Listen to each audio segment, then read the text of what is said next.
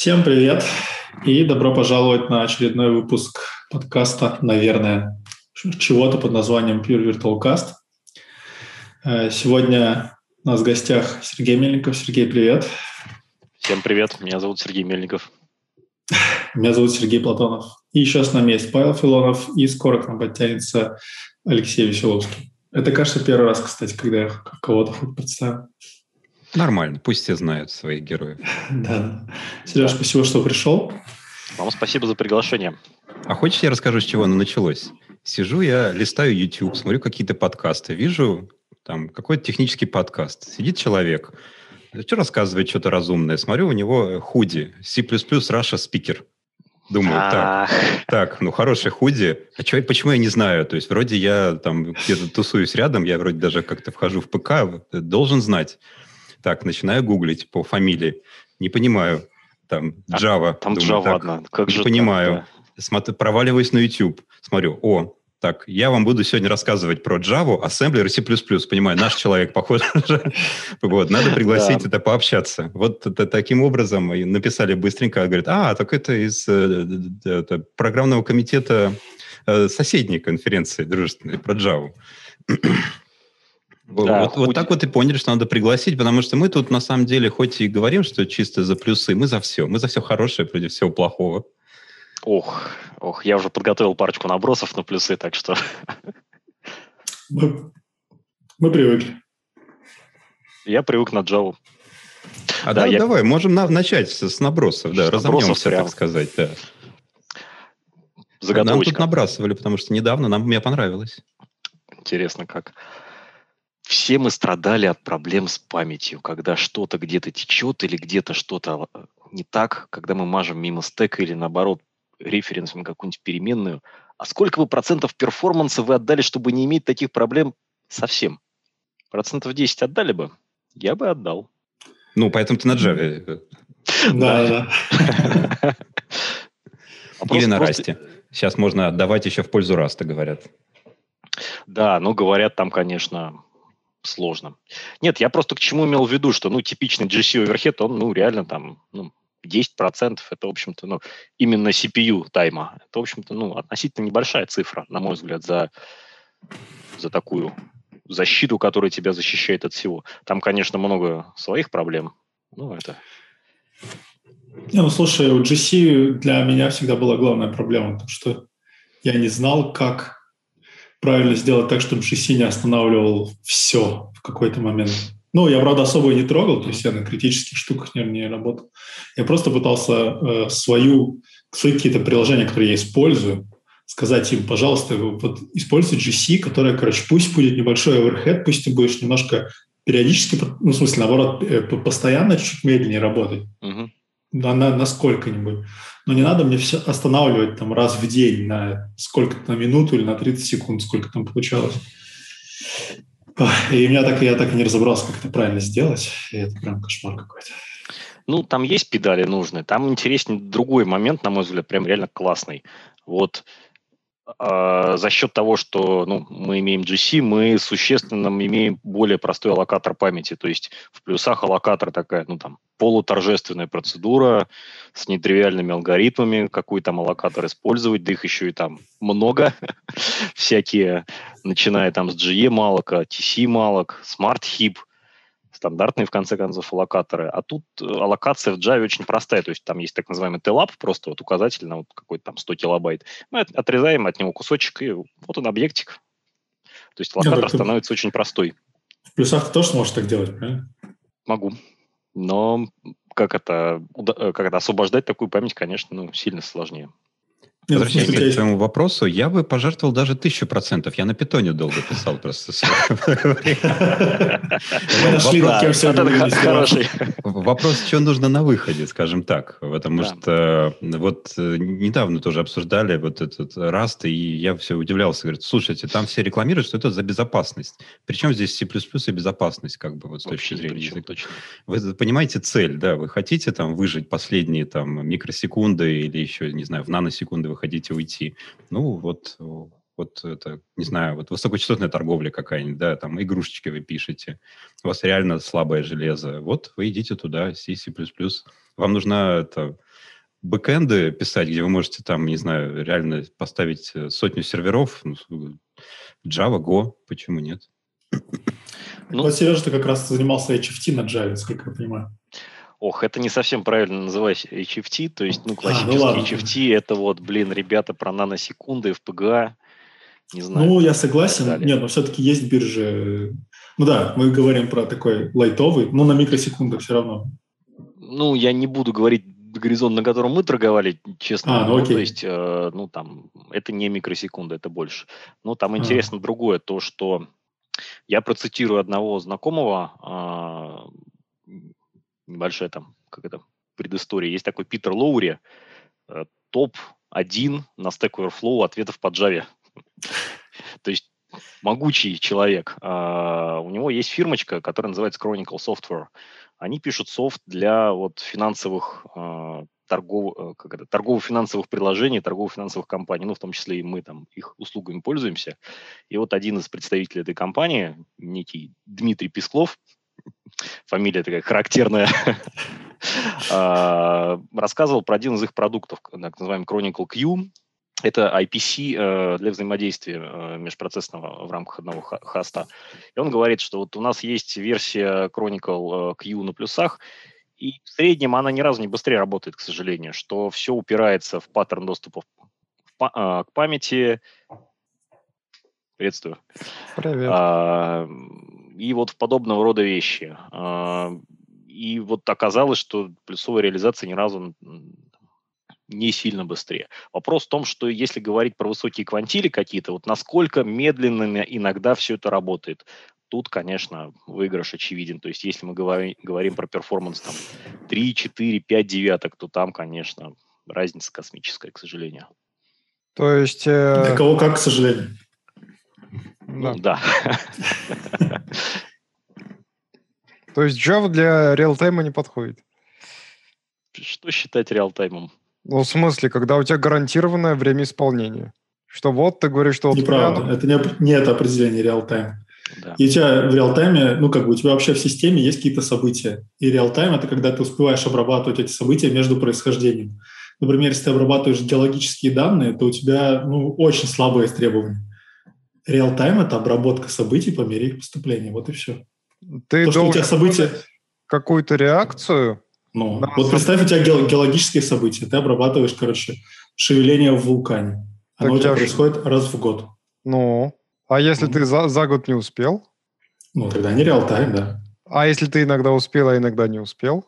Тогда не, ну это тоже есть ну, требования к строгости. Это soft real-time, да, помню. Ну, soft real-time это не real-time, но это так ну, коммерческое да. название. Для бедных, да. Да. Соответственно, real-time это когда у тебя есть некоторый таймфрейм, и ты гарантированно за него даешь ответ. Ответом может быть fail. Это тоже... Здесь поток событий. Там да. Все-таки к событиям это привязано. Ну, к событиям, да. Ну, событие это как бы точка, а процессинг у тебя все-таки какой-то интервал времени. Ты должен да. успеть до следующего события.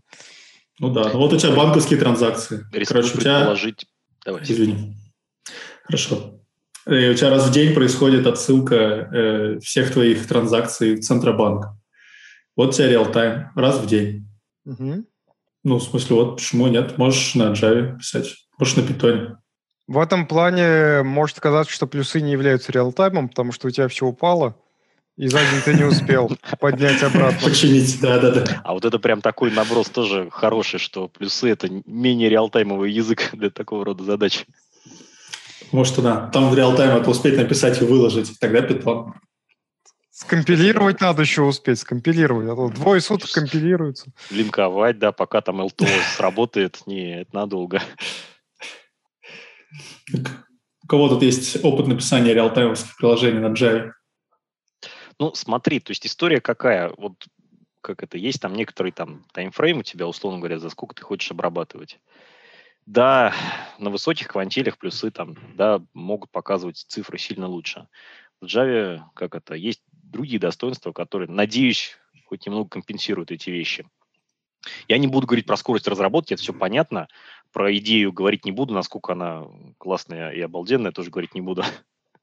А, хочу сказать, например, про девиртуализацию. Ну вот в плюсах девиртуализация, ну блин, редко случается.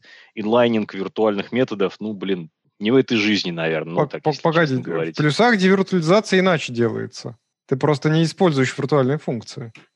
Делаешь все, все, все на шаблончике. Да. да, да. Просто полиморфизм немножко другой, да, астатический. И все? Да. Я не спорю, в общем-то, что на плюсах можно много чего написать, но вот, блин, не Ну, не хочется. Не хочется, хочется побыстрее. И вот, ну, повторюсь, вот есть какие-то вещи, которые в плюсах нет. Code layout, например. Ну, вот, условно говоря, у тебя if чик есть простой, а просто if чик без всего. Селсом, окей, селсом. Вот как code layout должен там генерироваться? Ну, блин, вопрос неочевидный. Зависит от того, что будет чаще исполняться. Ну, там, первое тело, второе тело и так далее в Java есть вот эта вот фаза, которая, ну, сначала вот там собирает статистику, что же там чаще, и потом компиляет и делает layout линейным. Плюс это вообще говоря... тоже есть. Во-первых, PGO есть. Ой, ну PGO, э- ну, это, это раз. затычка. Ну, не надо. Не, погоди, затычка — это второе, что я хотел сказать. Второе... А ты про built-in expect хотел сказать, наверное. Да, что компилятор из каких-то своих соображений там может проставлять вероятности внутри себя. Ну, а тут-то настоящая реалтаймовая информация. Я вот, честно скажу, built-in expected я писал, наверное, раза три, скорее из любви к искусству, честно говоря. Не, Нет, слушай, на моей предыдущей работе про про проводили Писали? измерения. Mm. Да, и там, ну, и это как раз было HFT на микросекунды. И там считали деньги, и это... Там, да. То есть, да. и когда я приходил, спрашивал, почему, а зачем, потому что я как раз до этого не видел да. никогда, и всегда считал, что это, ну, типа, рекомендательно. Мне показали измерения, что вот смотри. Да, измерений там можно намерить много. Не, я просто mm-hmm. про то имею в виду, что здесь даже писать ничего не надо. У тебя ну, сама да. VM, ну, JIT-компилятор, точнее, собирает статистику, и получается очень хороший линейный код. А толку-то он все равно тормозит. Это же Java. Не, начинается, а я сейчас... Не, не, на, на самом деле Java, в Java есть много чего, чего, то есть Java теоретически хорошо проработана. То есть оттуда прям хочется кое-что утащить в те же самые плюсы. Например, там... Что интересно? Вот мне а... ничего не хочется утащить, по-моему, язык сам, ну, так себе. Не, я имею в виду не сам по себе язык, а угу. ну, как бы вместе с JVM. Вот, а, VM, вот. да, неплохо. Э, вот, а, ну, то есть спецификации Java там же не, не только Java как язык, но и Java как виртуальная машина, вот это все. Там, по-моему, вот если говорить про байткод, это такой ООП головного мозга. Ну, то есть даже у меня... Ой, сейчас я кого-то обидел, извините. Да. Вот, нет, а мне вот я недавно тут это, э, как недавно, вчера э, читал э, э, объектов в Java, потому что я тут там иногда чутка консультирую людей, которые обучаются, они почему-то обучаются на Java, вот, а я плюсист, я в Java ничего не понимаю, поэтому, чтобы что-то объяснить в Java, я полез, как оно там внутри работает. Вот. И э, нашел, что в Java есть замечательная аннотация для полей, которая говорит, что э, расположи вокруг этого поля паддинги так, чтобы не было фолс-шаринга. Там есть нюанс. Первый – это вирту... э, аннотация contented, если я правильно помню. Да, Contended, да, оно. Ой, если я правильно помню, ох, боюсь ошибиться, что э, она была разрешена к использованию, по крайней мере, в какой-то версии только для этих, для классов из э, runtime библиотеки. То есть обычно народ long и прямо физически ставит. То есть если код смотреть каких-нибудь там JCTools, например, это там high performance коллекции э, конкурентные, там прям long и. Погоди, а, э, во-первых, я, ну, то, что я успел почитать, я поэкспериментировать руками не успел. Но там народ просто пишет свой класс, и э, layout ы там прям правильные получаются. И к идее есть даже mm-hmm. замечательный плагин, который layout тебе показывает. Ты прям mm-hmm. говоришь, вот тебе файлик, он тебе говорит, а вот тебе такой layout будет. И там видно вот эти там 128 байт, он там padding ами все вокруг э, распихивает. Леш, я не могу прям пройти мимо, потому что ко мне недавно приходил, вот, вот похожая история, ко мне приходил знакомый, Java, Spring, все дела, и вот он говорит, вот мне, короче, нужно вот OAuth 2 соединить со scope ами и сделать авторизацию еще на основе ролей так, чтобы это было во всех микросервисах, И знаешь, вот я, я представляю, если бы к тебе пришли, ты бы начал говорить. Ну, сначала нужно сделать правильный layout класса, чтобы не было false sharing а. Ну, То есть ты понимаешь, люди из разных вселенных, да, вот такие вот собираются ну, из разных ну, языков. К слову говоря, в общем, я когда собеседую народ, у меня вот собеседование в достаточной степени такой language агностик начинается там, условно говоря, там хэш-таблица, там атомики и так далее. Аномики, блин, они что в Java, что в плюсах вот прям вот один в один, ну реально, опишечка. И что, в общем, ну там с точностью названия классов по факту там все различается.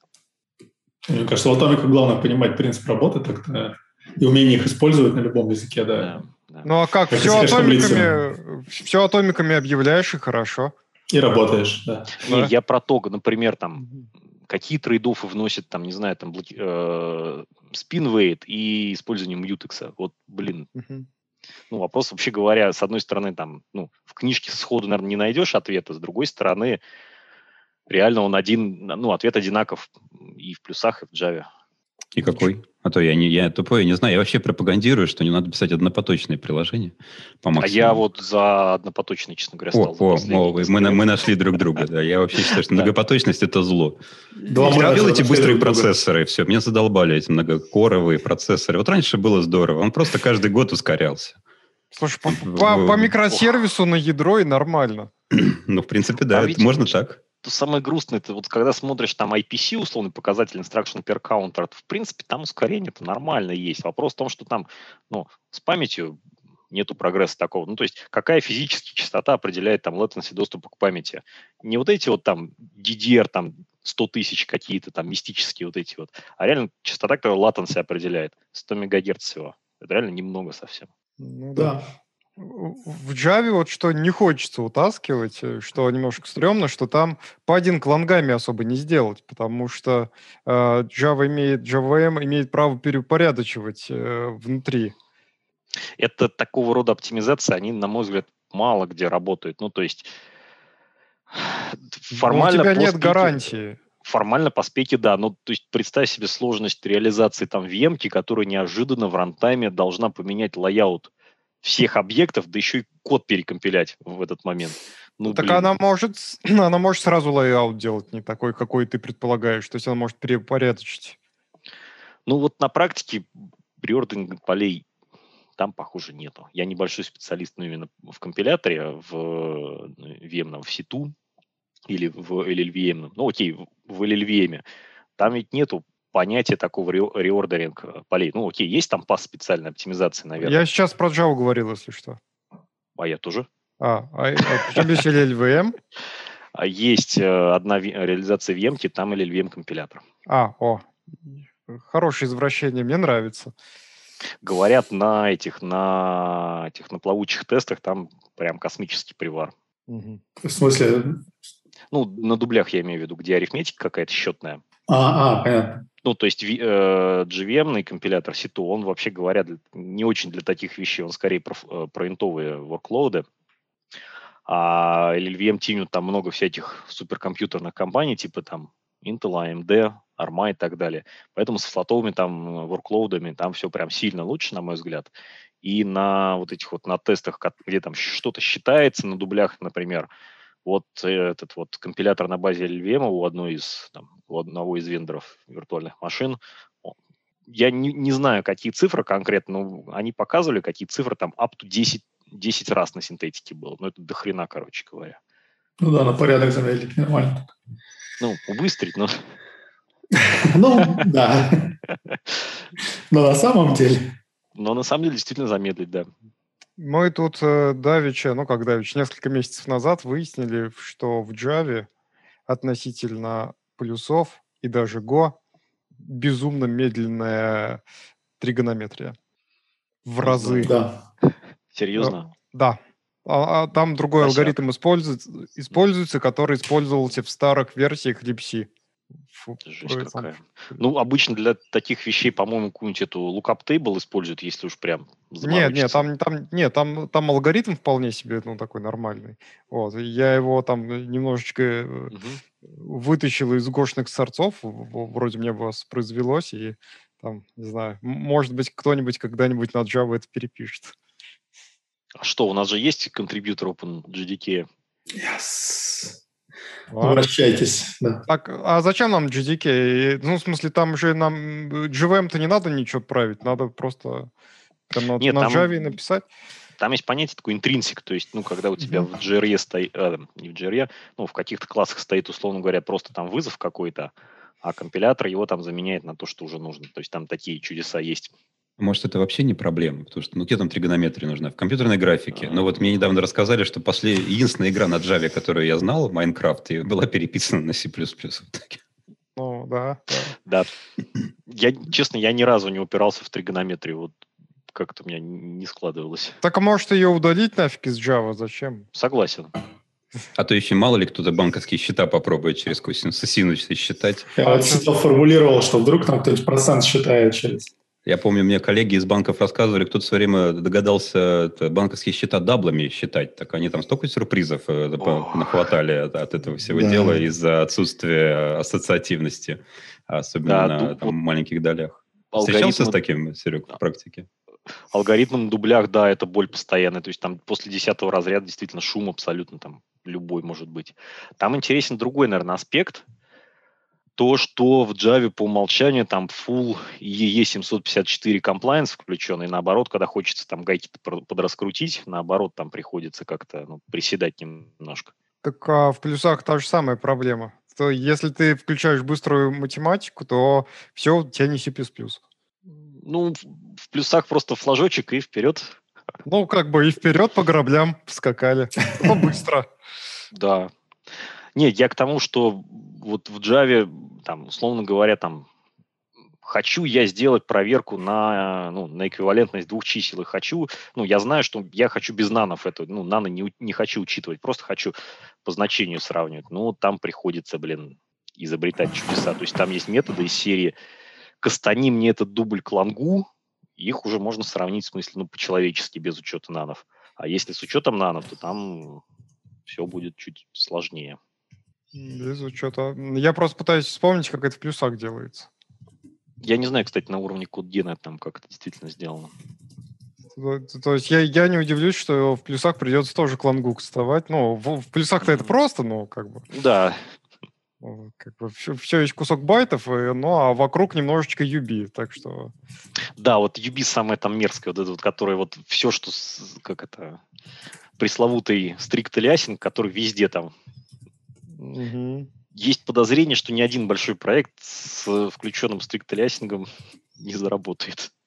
Ну, при это условии, что его изначально не писали под Да, да, Прям, да. прям так.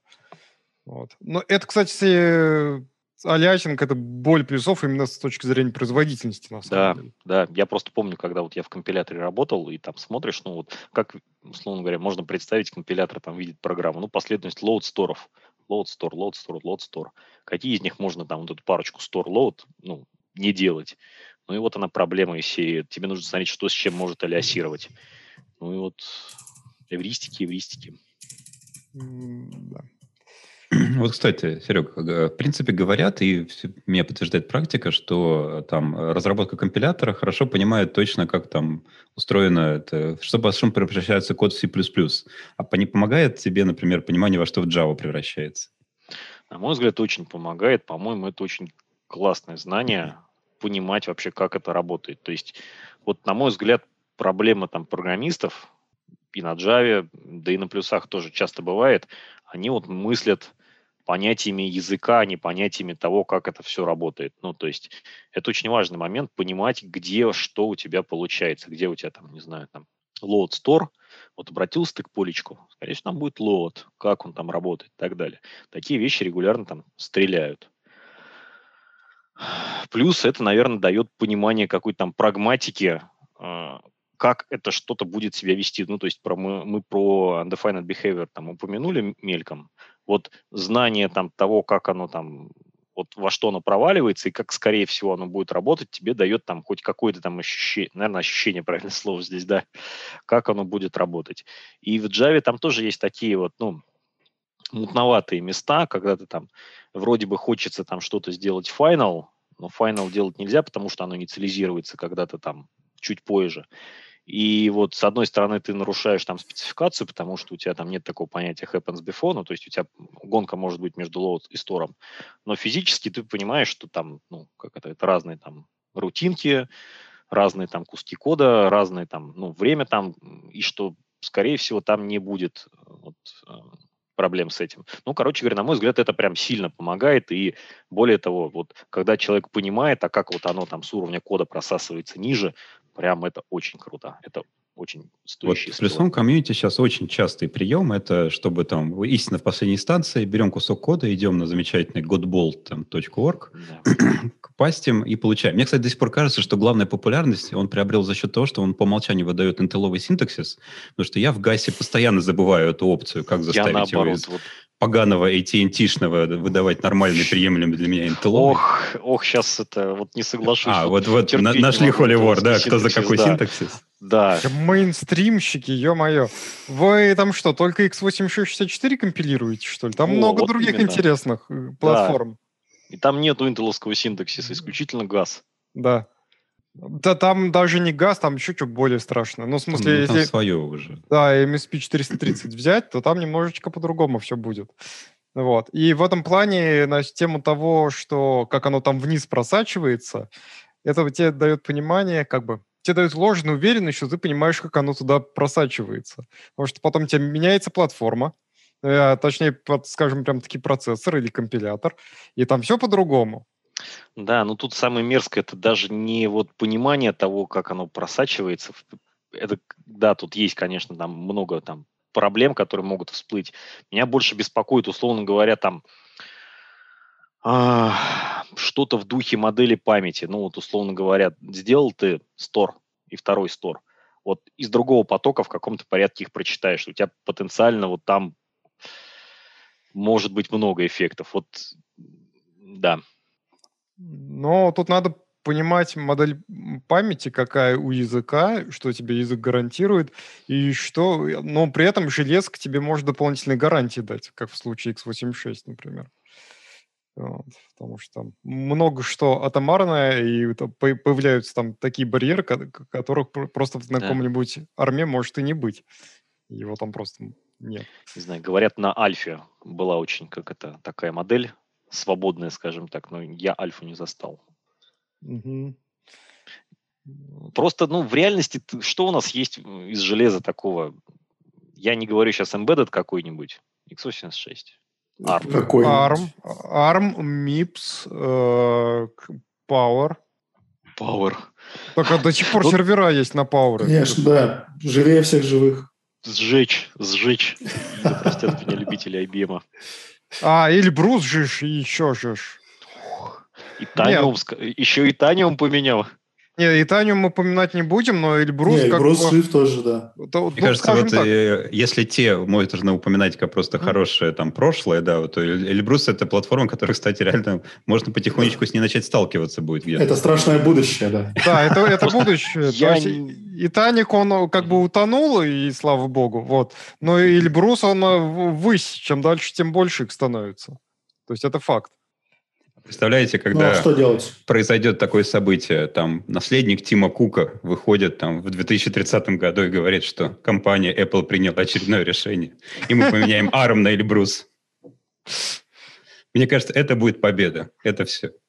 Я в это не верю. Ну вот честно, я согласен, микроархитектур есть, ну, архитектур много, которые реально применяются, но вот на практике вот ну вот еще пишет риск 5. Ну да, он тоже, чем дальше, тем его больше становится.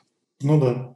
Серега, а есть в целом мире аналог вот этого Godbolt? Я потому что смотрел твой доклад Godbolt. про профилирование э, Java через перф. Я так понимаю, столько пришлось костылей наворотить, чтобы научить перф вообще работать yeah. с Java. Э, хотя вроде, мне казалось, тулинг в Java мире хороший. Или там перф тулинг не очень? Ну, первое, там, получается, тулы из разной экосистемы. Перв, который привык, условно говоря, там, дварф читать и ничего больше. Ну, понятно, ему как-то тяжело от этого. Ему приходится вот это вот знание, там, условного, там, ну, как у тебя адресное пространство мапится на символы, ну, как-то брать, да. В этом смысле это костыль, да. Интересен там аспект другой, то, что в перфе есть какая-то там модуль для джита, но есть подозрение, что его никто не использует. Я, по крайней мере, не использовал его. То есть там есть э, костылечек, который заставляет Java выплевывать файл с символами, который перф там трактует. И, в принципе, в перфе с этим ну, можно жить. Дальше, наверное, чего еще можно сказать. В Java есть хороший э, фреймворк под названием JMH. Java Micro Benchmark Harness, если я правильно вспомнил, господина Алексея Шепелева, небезызвестного э, в Java комьюнити. Э, ну, короче говоря, это бенчмарк, блин, фреймворк для микробенчмаркинга. У него есть там пара педалей, которые там зажмешь, на выходе ты можешь посмотреть, ну, вплоть до ассемблера хотспота своего. Это прям сильно помогает. Но, на мой взгляд, оно сильно там зависит от погоды на Марсе, не знаю. Ну, то есть там это не как в плюсах, там плюс-минус там скомпилял, запустил, и оно ну, плюс-минус там одинаково работает. Тут пока там вемка прогреется, пока там что, пока все, не знаю, мне всегда казалось, даже в плюсах микробенчмарки и их абсолютным числам никогда не стоит верить, стоит верить только относительным. То есть пишешь сам самый тупой бенчмарк, то есть бейзлайн, а все остальное просто меряешь относительно него. Там, не знаю, сложил два инта, и относительно этого начинаешь все мерить а не в абсолютных наносекундах, которые там выплевывают. В абсолютные наносекунды, да, не нужны. И более того, там неприятный аспект того, что наносекунды, вообще говоря, ну, на данный перфат они особо ложатся, потому что перф он все-таки меряет в тиках, которые не совсем наносекунды. В этом, в Gmage какие есть хорошие фишки, которые ну, мне реально нравятся. То есть ты можешь там э, педалью, там, флажком запустить это в поточном, э, многопоточном режиме. Можешь посмотреть фрупут. Ну, опять же, цифра, да, действительно, там, из космоса. Из хорошего еще он позволяет тебе посмотреть на какие-то квантили распределения. Вот это очень важная тема, мы которую затрагивали уже. Ну, то есть, а насколько плохо иногда твой код работает. Условно, там, две девятки, три девятки. И это прям полезная штука. Интересно, кстати говоря, другой вот, э, Паш, ты упоминал доклад про перф, там был второй про профилирование с помощью процессора трейса. То есть, вообще говоря, вся вот эта вот машинерия, и плюсовая, и не плюсовая, она ни разу не предназначена для профилирования вот этих вот редких случаев, не знаю, там, 4-5 девяток. Да, блин, оно, даже если оно будет работать в 100 раз медленнее, оно просто растворится в общем профиле. Вот это, наверное, интересный аспект, который вот в тулинге ну, современном прям сильно проседает, на мой взгляд. То есть, ну вот, мне единственное, что известно, как такие вещи анализировать, это процессор Trace, к сожалению, ну, если там на низком уровне прям смотреть, и там ты получишь прям вот очень точные вещи там с физическим временем, как же оно у тебя исполнялось, вот эти вот там пресловутые твои, там, не знаю, там 100 миллисекунд между, вместо 10. Ну, сэмплирующие, да, профайлер такие прям вещи, наверное, совсем плохо ловят. Это, наверное, эмулирующий нужен какой-нибудь уже брать, Волгринд. И получать кучу затормаживаний, зато хотя бы видеть э, целиком картину. Ну, не всегда так можно сделать. Валгринд э, на моей памяти, я каждый раз, когда к нему обращался, ни разу им воспользоваться не смог, потому что он каждый раз говорил, что э, ваша программа, ну, как бы сказать, субстанция, э, вначале в ней все ошибки поправьте, потом меня зовите. Я отказываюсь с ней работать. Это такая дрянь. Что-то есть в этом экзистенциальное, наверное. Мы недостойны пользоваться Валгриндом. Каждый раз. Так, либо он просто замедляет приложение настолько, что, ну, как бы то, что пробегало за минуту, я так и не дожидался там, типа, там, за несколько часов. По-моему, Костя Серебряный рассказывал, что это была одна из э, идей, почему надо писать санитайзер, потому что нормальные большие приложения Волгрид, там просто он не может их запустить уже, в принципе. Ну да, все так. Не знаю, у меня с микробенчмарками вообще всегда проблема, потому что как раз слишком много шума дает операционная система. И пока ты сделаешь приседания для того, чтобы его как-то нивелировать. Ну, как, ну, я не скажу, что прям много шума, кстати говоря, дает, на мой взгляд. Ну, там, педали там нужно подкрутить, не знаю, там, турбо-буст выключить, Transparent Huge Pages выключить. Интересно, кстати, еще аспект.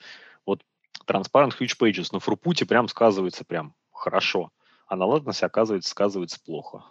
Поэтому очень важно, ну, что ты оптимизируешь и чего ты хочешь получить на выходе. Ну да, да, естественно. Ну, а в случае гипертрейдинг всегда надо было включать, например. Да, это да, уже... это я, это я как-то слона-то не заметил. Одно это уже, да. Ну, во-первых, ты не всегда владеешь железом, на котором ты э, все это проверяешь. Короче, не знаю. У меня бенчмарки только с болью ассоциируются. Только а с болью. еще обязательно нужно делать. Да, Affinity ядра, да. Да-да-да. А, а еще эти богоме... Э, современные процессоры, они же слишком сильно умные, они же учатся в процессе. Да, это тоже отключать надо. Да. Ну, это есть вообще, вот хотите, я свою боль расскажу. Вот я реально недавно думал, как объяснить. Я готовлю примерчик. Типа, хочу показать, чем отличается мультипроцесс от мультифрединг. Одна и та же задачка, там, не знаю, надо просуммировать массивчик, да? Грубо говоря, сначала делаем мультипроцесс через shared memory, вот, э, управляя количеством, собственно, процессов. А потом делаем через мультифрединг, да, там как бы по умолчанию shared memory. Так вот, э, я что-то, когда начал, я сам сначала затупил, я не понял, вот, почему у меня мультипроцесс, начиная с двух процессов, заканчивает прирост. Хотя вроде ядра 4. Но я вспомнил вот это поганое слово, да, про гипертрейдинг, и долго пытался понимать, а как мне вот теперь это людям объяснить, что почему 4 потока, но два процесса?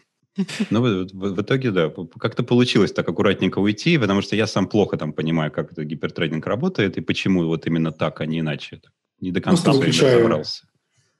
Там много, я думаю, таких квантовых эффектов можно накопать, если честно. Вот ну, за да, что да. мне тоже нравится арма, они, по-моему, не притворяются. У них все честно. Либо столько ядер, либо столько ядер. Нет никаких вот этих X2 да. магических и так далее.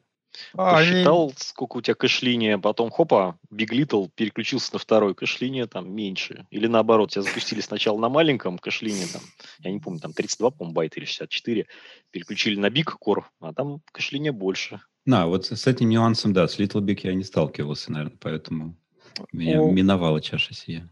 У армов проблема в этом плане, ну, в смысле, почему у них там гипертрейдинга нет? Потому что армы никогда не продавались кастомерам и поэтому их не нужно было обкладывать маркетинговым булшитом. Ох. ARM Это как, сильное утверждение. ARM как вот именно как продукт, как процессор, чтобы пойти в магазин и купить себе просто процессор ARM. Такого не было никогда, пожалуй. Итого, получается, ждем, когда NVIDIA поглотит ARM, и ждем ARM с гипертрейдингом, я правильно услышал? Естественно, они когда начнут соревноваться, они, если он будет как продукт, не как в составе там какой-то железки, а именно как самостоятельный продукт, естественно, его сразу будут всяким маркетинговым вот этим вот обмазывать. Надо сказать, я прям реально очень удивлен цифрами, которые M1 показывает на этих, на ворклоудах. Прям класс. Я прям MacBook Air захотел. Во-первых, у него нет э, вентилятора. Там нет вентилятора. Какая разница, какой там да, перформанс? Там нет вентилятора. Это самое главное. Как там... греться, действительно. Да, да. Вы слышали нет... про этот новый кейс, про то, что сейчас судебное разбирательство, вот это все? Нет. Ну, Алексей-то вроде слышал, нет? А там прям та, там уже есть разбирательство или? Ну, в смысле, да, пока это только не Intel, да, там, по-моему, уже э, ну, короче, нельзя просто так взять и эмулировать x86. Это все запатентовано. Ну, есть, вероятно, да. И вроде как Intel грозится, что, типа, если вы это все будете без нашего разрешения делать, то, типа, прикроем лавочку. Просто стали обсуждать, э, почему, например, почему эмуляция вообще возможна, почему другим можно. Вот, э, была высказана гипотеза, что потоки бабла они несопоставимы с тем, что ну, Apple будет продавать и тем, что все остальные делают. То есть, ну, в Эльбрусе же тоже, да, там что-то такое есть. В Эльбрусе есть в трансмете был. Это BT, да, настоящий, да, трансмет а. Binary Translation. Но в розете-то, насколько я понимаю, там не на уровне железа был. Но сейчас не на уровне железа, а все-таки на уровне софта. Ну, трансмета, вот что это, вот, который BT там был, это софт или, или железо? Ну, вот там железо было затронуто. Хотя в М1 тоже там они подкрутили, значит. Модель памяти, да, пресловутая. Да, вот. Ну, навряд ли у них модель памяти запатентована, с другой стороны. Хотя, кто их знает, скажет, вот у вас э, тут два транзистора, на наши два транзистора похожи. Вот. Явно вы с фотоаппаратом случае да. у нас же там, наверное, я не специалист, там лицензиат этой x86 там есть, не знаю, вспомним там древность там VIA, простите, кто там еще? VIA, Cyrix был. Cyrix, да. Там, там их много было вообще. Ну, AMD, в конце концов. Да, AMD, пока их там, пока Pentium, грубо говоря, не вышел, их было вообще их очень много. много. Ну, потому что да. UMC как был. разрешение? Ну, в общем, инженеры сказали свое слово, теперь пришли юристы. Все это. Инженеры уже не могут ничего сказать, теперь должны говорить юристы. Профессия будущего – это комплайнс, ни разу не разработка, к сожалению. А, ну, то есть пора переориентироваться. Так, вот у тебя, Серег, получается плюсы, потом Java, теперь что, в комплайнс или это куда? Не знаю, не знаю, сейчас... Exchange мы уже обсуждали много раз. А, да, это, это мы обсудили, да, Сергей, что мы оба теперь основные программисты на Exchange, да, и pull реквестов мы не видели. Но я иногда посматриваю, но давно не пишу ничего в них. И уж тем более, я не помню, когда последний раз его делал. Надо сделать просто, чтобы это обновить. Я тоже на Exchange, да? Я тут писал себе на питоне, прости, а, простите, а, как это, оснастку. Я хотел посмотреть там частоту релизов и комитов в своих командах. Я думаю, дай-ка я на питончике сделаю скрипт, это сделал. А, это я и так делаю. Это нечестно, это же не в прод. Это так. Может, он выкатил в прод. Да, нужно какой-нибудь сервачок еще себе сделать, чтобы там это крутилось в кроне. Кстати говоря, хорошая идея. А, кстати, в банк... Шарик ран сейчас напишем. В банках плюсы-то используют вообще? Есть несколько проектов плюсы, да. Маринуют. По-моему, ну, в Тинькове даже есть э, вакансии, насколько я что-то видел. Я рискну есть. предположить, что у нас, в принципе-то, у меня, в смысле, даже вакансии есть. О. Но... А, нет, не было. Джависта мы ищем. Ну, плюсовик тоже, тоже сойдет, да. Плюсовик тоже сойдет. Книжку прочитает, там немножко переучится, может, и как что-нибудь сделает. Ну, вот тут интересный аспект, то, что из Java в плюсы, по-моему, это там годы, а из плюсов в Java, не знаю, там месяц и все, вперед уже. Мне кажется, главный mindset, главная задача быть предрасположенным. Потому что, например, ну вот я пробовал смотреть, ну и просто помогал там друзьям когда-то давно-давно, который был Java проект. Ну, как бы у меня мозг взорвался после Embedded, я им помогал строить какие-то сервера там на Вовзе и дописывать сервлет, ну, это прям очень давно было. И мне было тяжело именно перестроиться то, как вот, ну, что типа не надо думать, там, экономить байты. Хотя в Вовзе надо было экономить байты, но основная эта забота была не в этом. Основная забота вообще о, о другом совсем надо думать. Так что мне кажется, главное вот это. Интересно другое сказать. Я вот когда вот, ну, в трейдинге работал, вот самая важная вещь, которую я для себя вынес, что ну, любую проблему можно решить многими путями.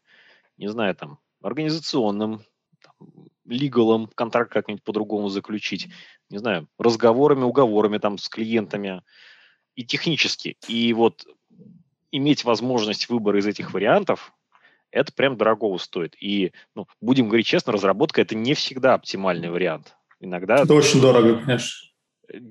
Дорого, долго. И вот мне очень, как это все время, почему я, почему я работаю в банке, мне понравилось иметь вот этот вот выбор, а, условно говоря, как ты что-то реализуешь. Вот разными вариантами это становится интереснее. Лучший да. код – это не написанный код. Ну, в да. смысле, да. У меня есть на эту тему история недавняя.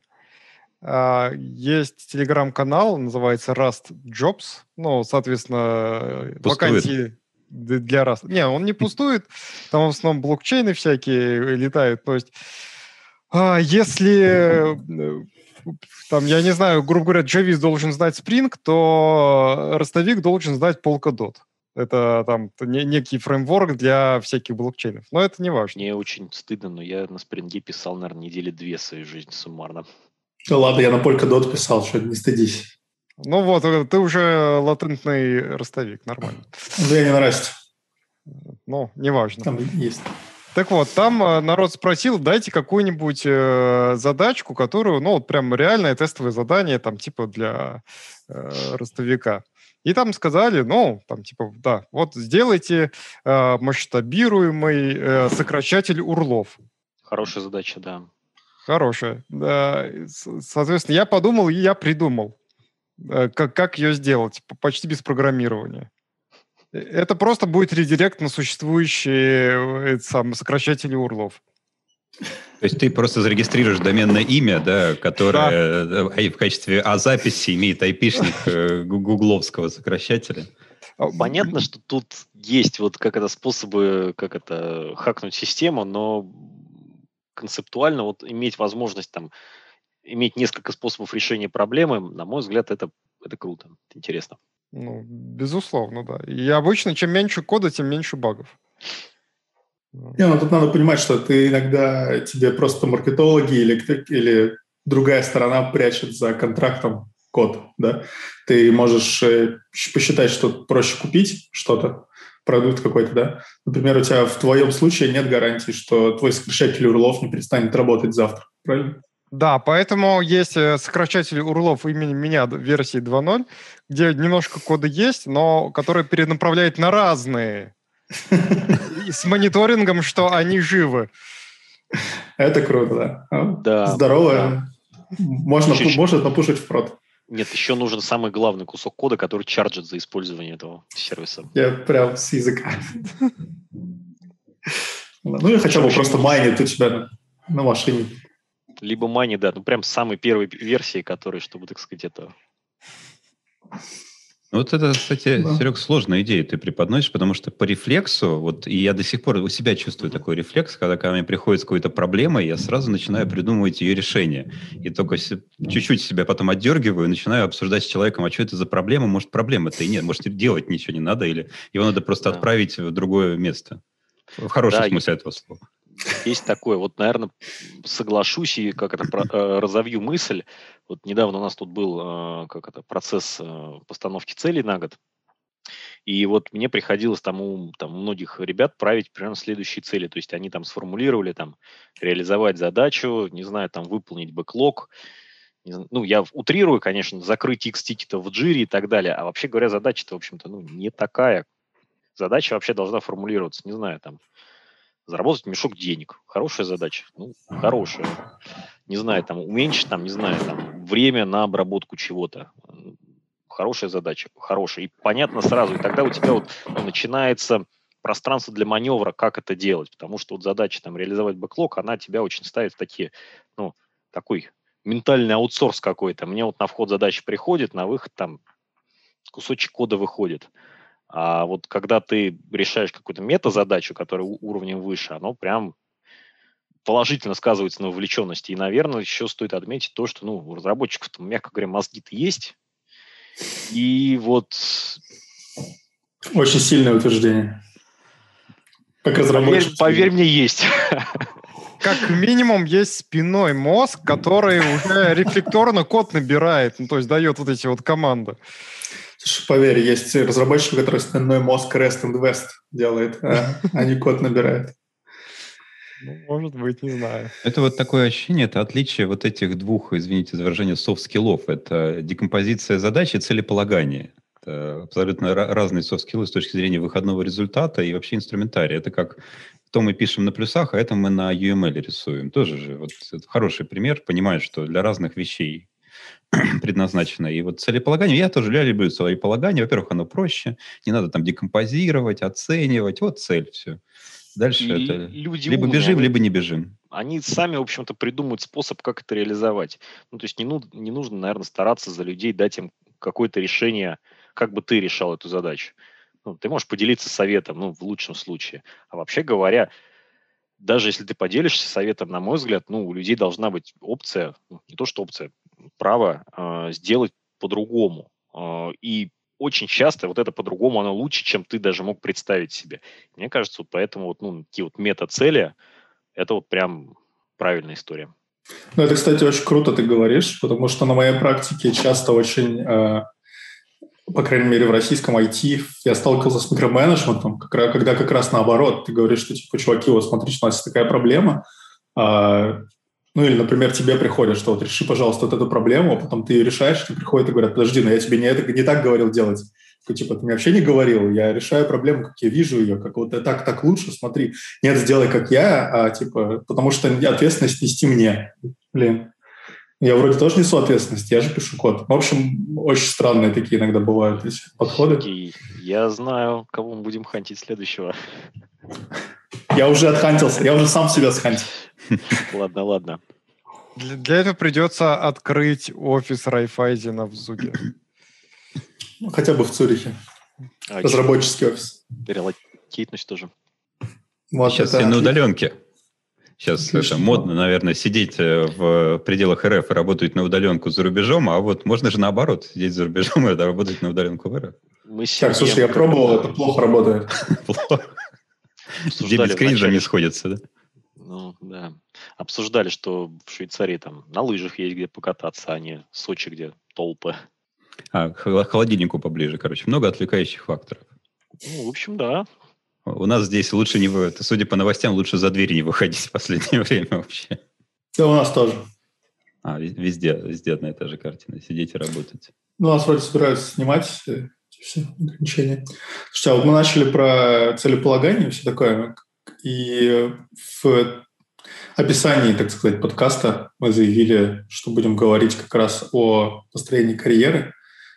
И раз уж мы тут сравнивали Java и C++, то у меня ко всем, наверное, вопрос. Потому что, как вы думаете, если думать про свою карьеру и на самом деле задаваться целью, например, там, когда тебе уже не все равно, чем ты занимаешься, ты не просто хочешь интересных задач, начинаешь задумываться о том, что как бы не выгореть, например, ну и так далее, что начинаешь пытаться понять, куда ты вообще идешь.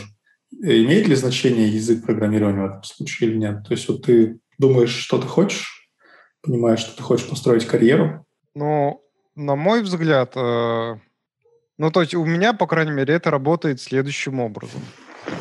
Я, я беру технологии, типа, ой, прикольный язык. Хорошо. Посмотрим, что люди на этом языке пишут. Точнее, э, чего именно я лишусь, выбрав себе вот этот язык. Какие области э, с этим языком, кстати, ну, нельзя пролезть, каких вакансий нету. Вот. И исходя из такого research а, я делаю там, грубо говоря, выбор. Ну, то есть, если бы я начинал сейчас что-нибудь такое, я бы смотрел вот так. Вот. Понятно дело. Это же может поменяться. Да, конечно. Но вопрос в том, э, там, грубо говоря, чем ты там, если ты начинающий программист, чем ты хочешь заниматься там ближайшие там 3-4 года. Но... Не-не, не начинающий программист. Ты уже э, нач... на, на, начавший выгорать программист. Ну или не знаю, может это у меня только. Я, я все мои знакомые начинали задумываться о построении карьеры, когда уже понимали, что, блин, что-то ну, писать код уже подустали. Если ты начинаешь, ну, начинаешь выгорать, надо просто брать то, с чего тебя прет, и все. Ну, это как кажется, если есть такая технология, с которой тебя прям вообще очень сильно прет, и, и по сути это лекарство... Не технология, наверное, даже, а сфера. Ну, то есть ну, сфера, да. приходит, уходит. Да, да, да, сфера. Ну там, я не знаю, там хочу акробатику дронов программировать. Там, допустим, что-то там из математики знаешь, там туда-сюда. Вот там, ну, да, все, пошел туда. Если У нас ты... недалеко есть компания, которая ищет программистов. Хочешь, порекомендую. Мне кажется, вы все смешиваете. Вы смешиваете карьеру, выгорание и еще и доменную область. Ты, ты Серег, вот ну, когда говоришь о чем? Про выгорание условно про выгорание, что, что, что как выходить, да, наверное? Я про доменную область скорее. Ну, то есть реально, ну, у меня там есть какая-то сфера там профессиональных э, интересов, и, похоже, она уже лет там, наверное, много не менялась, как ни странно. А, но, тем не менее, у нее всегда находятся какие-то там разные приложения. И ну, не сказать, чтобы я был лишен, наверное, выбора. В этом, наверное, самое интересное и правильное стремиться делать то, что тебе нравится, то, от чего тебя прет а дальше уже там как это, это следствие. И если говорить именно вот, ну да, мы, наверное, смешали там карьеру и выгорание, если вот вернуться к карьере как таковой, вот на мой взгляд нужно искать что-то, что активно развивается, там расти, на мой взгляд, проще всего. Ну, с одной стороны, да, а с другой стороны, это у меня ортогональная сейчас эта мысль появилась в, в голове что если ты начинаешь, чувствуешь, что начинаешь выгорать, ничего не радует, там, не хочется, там, не знаю, ни коньяку, ни так, колбасы. Мы же сказали не про выгорание, Леш. А, Сейчас может... про карьеру. А я, я все равно про выгорание скажу. вот. Кто, у кого что болит, вот так чувствуется, да? Не, у меня не болит, но э, в этом случае стоит вспомнить, что программист – субстанция химическая и сильно зависящая от состояния, собственно, тушки. И если не занимаешься спортом, надо начать заниматься. Ну, есть хороший, если кто не видел, я даже забыл докладчика из Яндекса, вот программиста про 36, по-моему, не назывался доклад, по-моему, 36, про как раз про выгорание. Там он по образованию доктор. А, я, я помню, Интересно. да, он это патологоанатом. Да, да, да. Отличный доктор. Слово выгорел, так сказать, так выгорел. Да, ну вообще очень интересно. А про карьеру вы что имеете в виду? Потому что вот я всегда воспринимал, что такое карьерный рост. Это, по сути, ты начинаешь принимать все более ответственные решения, но в смысле, которые влияют, имеют потенциально все больше и больше импакт. Вот, вот, вот в моем при тривиальнейшем понимании вот это карьерный рост. То есть если ты начинаешь принимать решения, которые аффектят все больше и большее количество людей, вот у тебя карьерный рост. Ну, вроде к этому еще должно там прилагаться деньги, там почет, оранжевые штаны, но это скорее так, приложение как таковое. То есть, э, и это ведь не всегда, не у всех есть желание как бы сделать, э, зааффектить все больше и больше и больше народу. А доступ к красной кнопке. Ну, Нажал да. и зааффектил всех, в принципе. В финале, да. В финале вот примерно уже в том уровне. Но это, во-первых, не, мне кажется, не все хотят. Ну, не все осознают. Во-вторых, может, не все хотят. Точно не все хотят. И, ну, особенно, и, ну, сейчас я как мерзкий сексист выскажу предположение, что... Так, молча. Нет, я против. Хорошо. Сейчас Леша говорит, и это половина слушателей уходит. Хорошо. Как мерзкий сексист я промолчу, но все все поняли. Нет, я, если честно, не понял.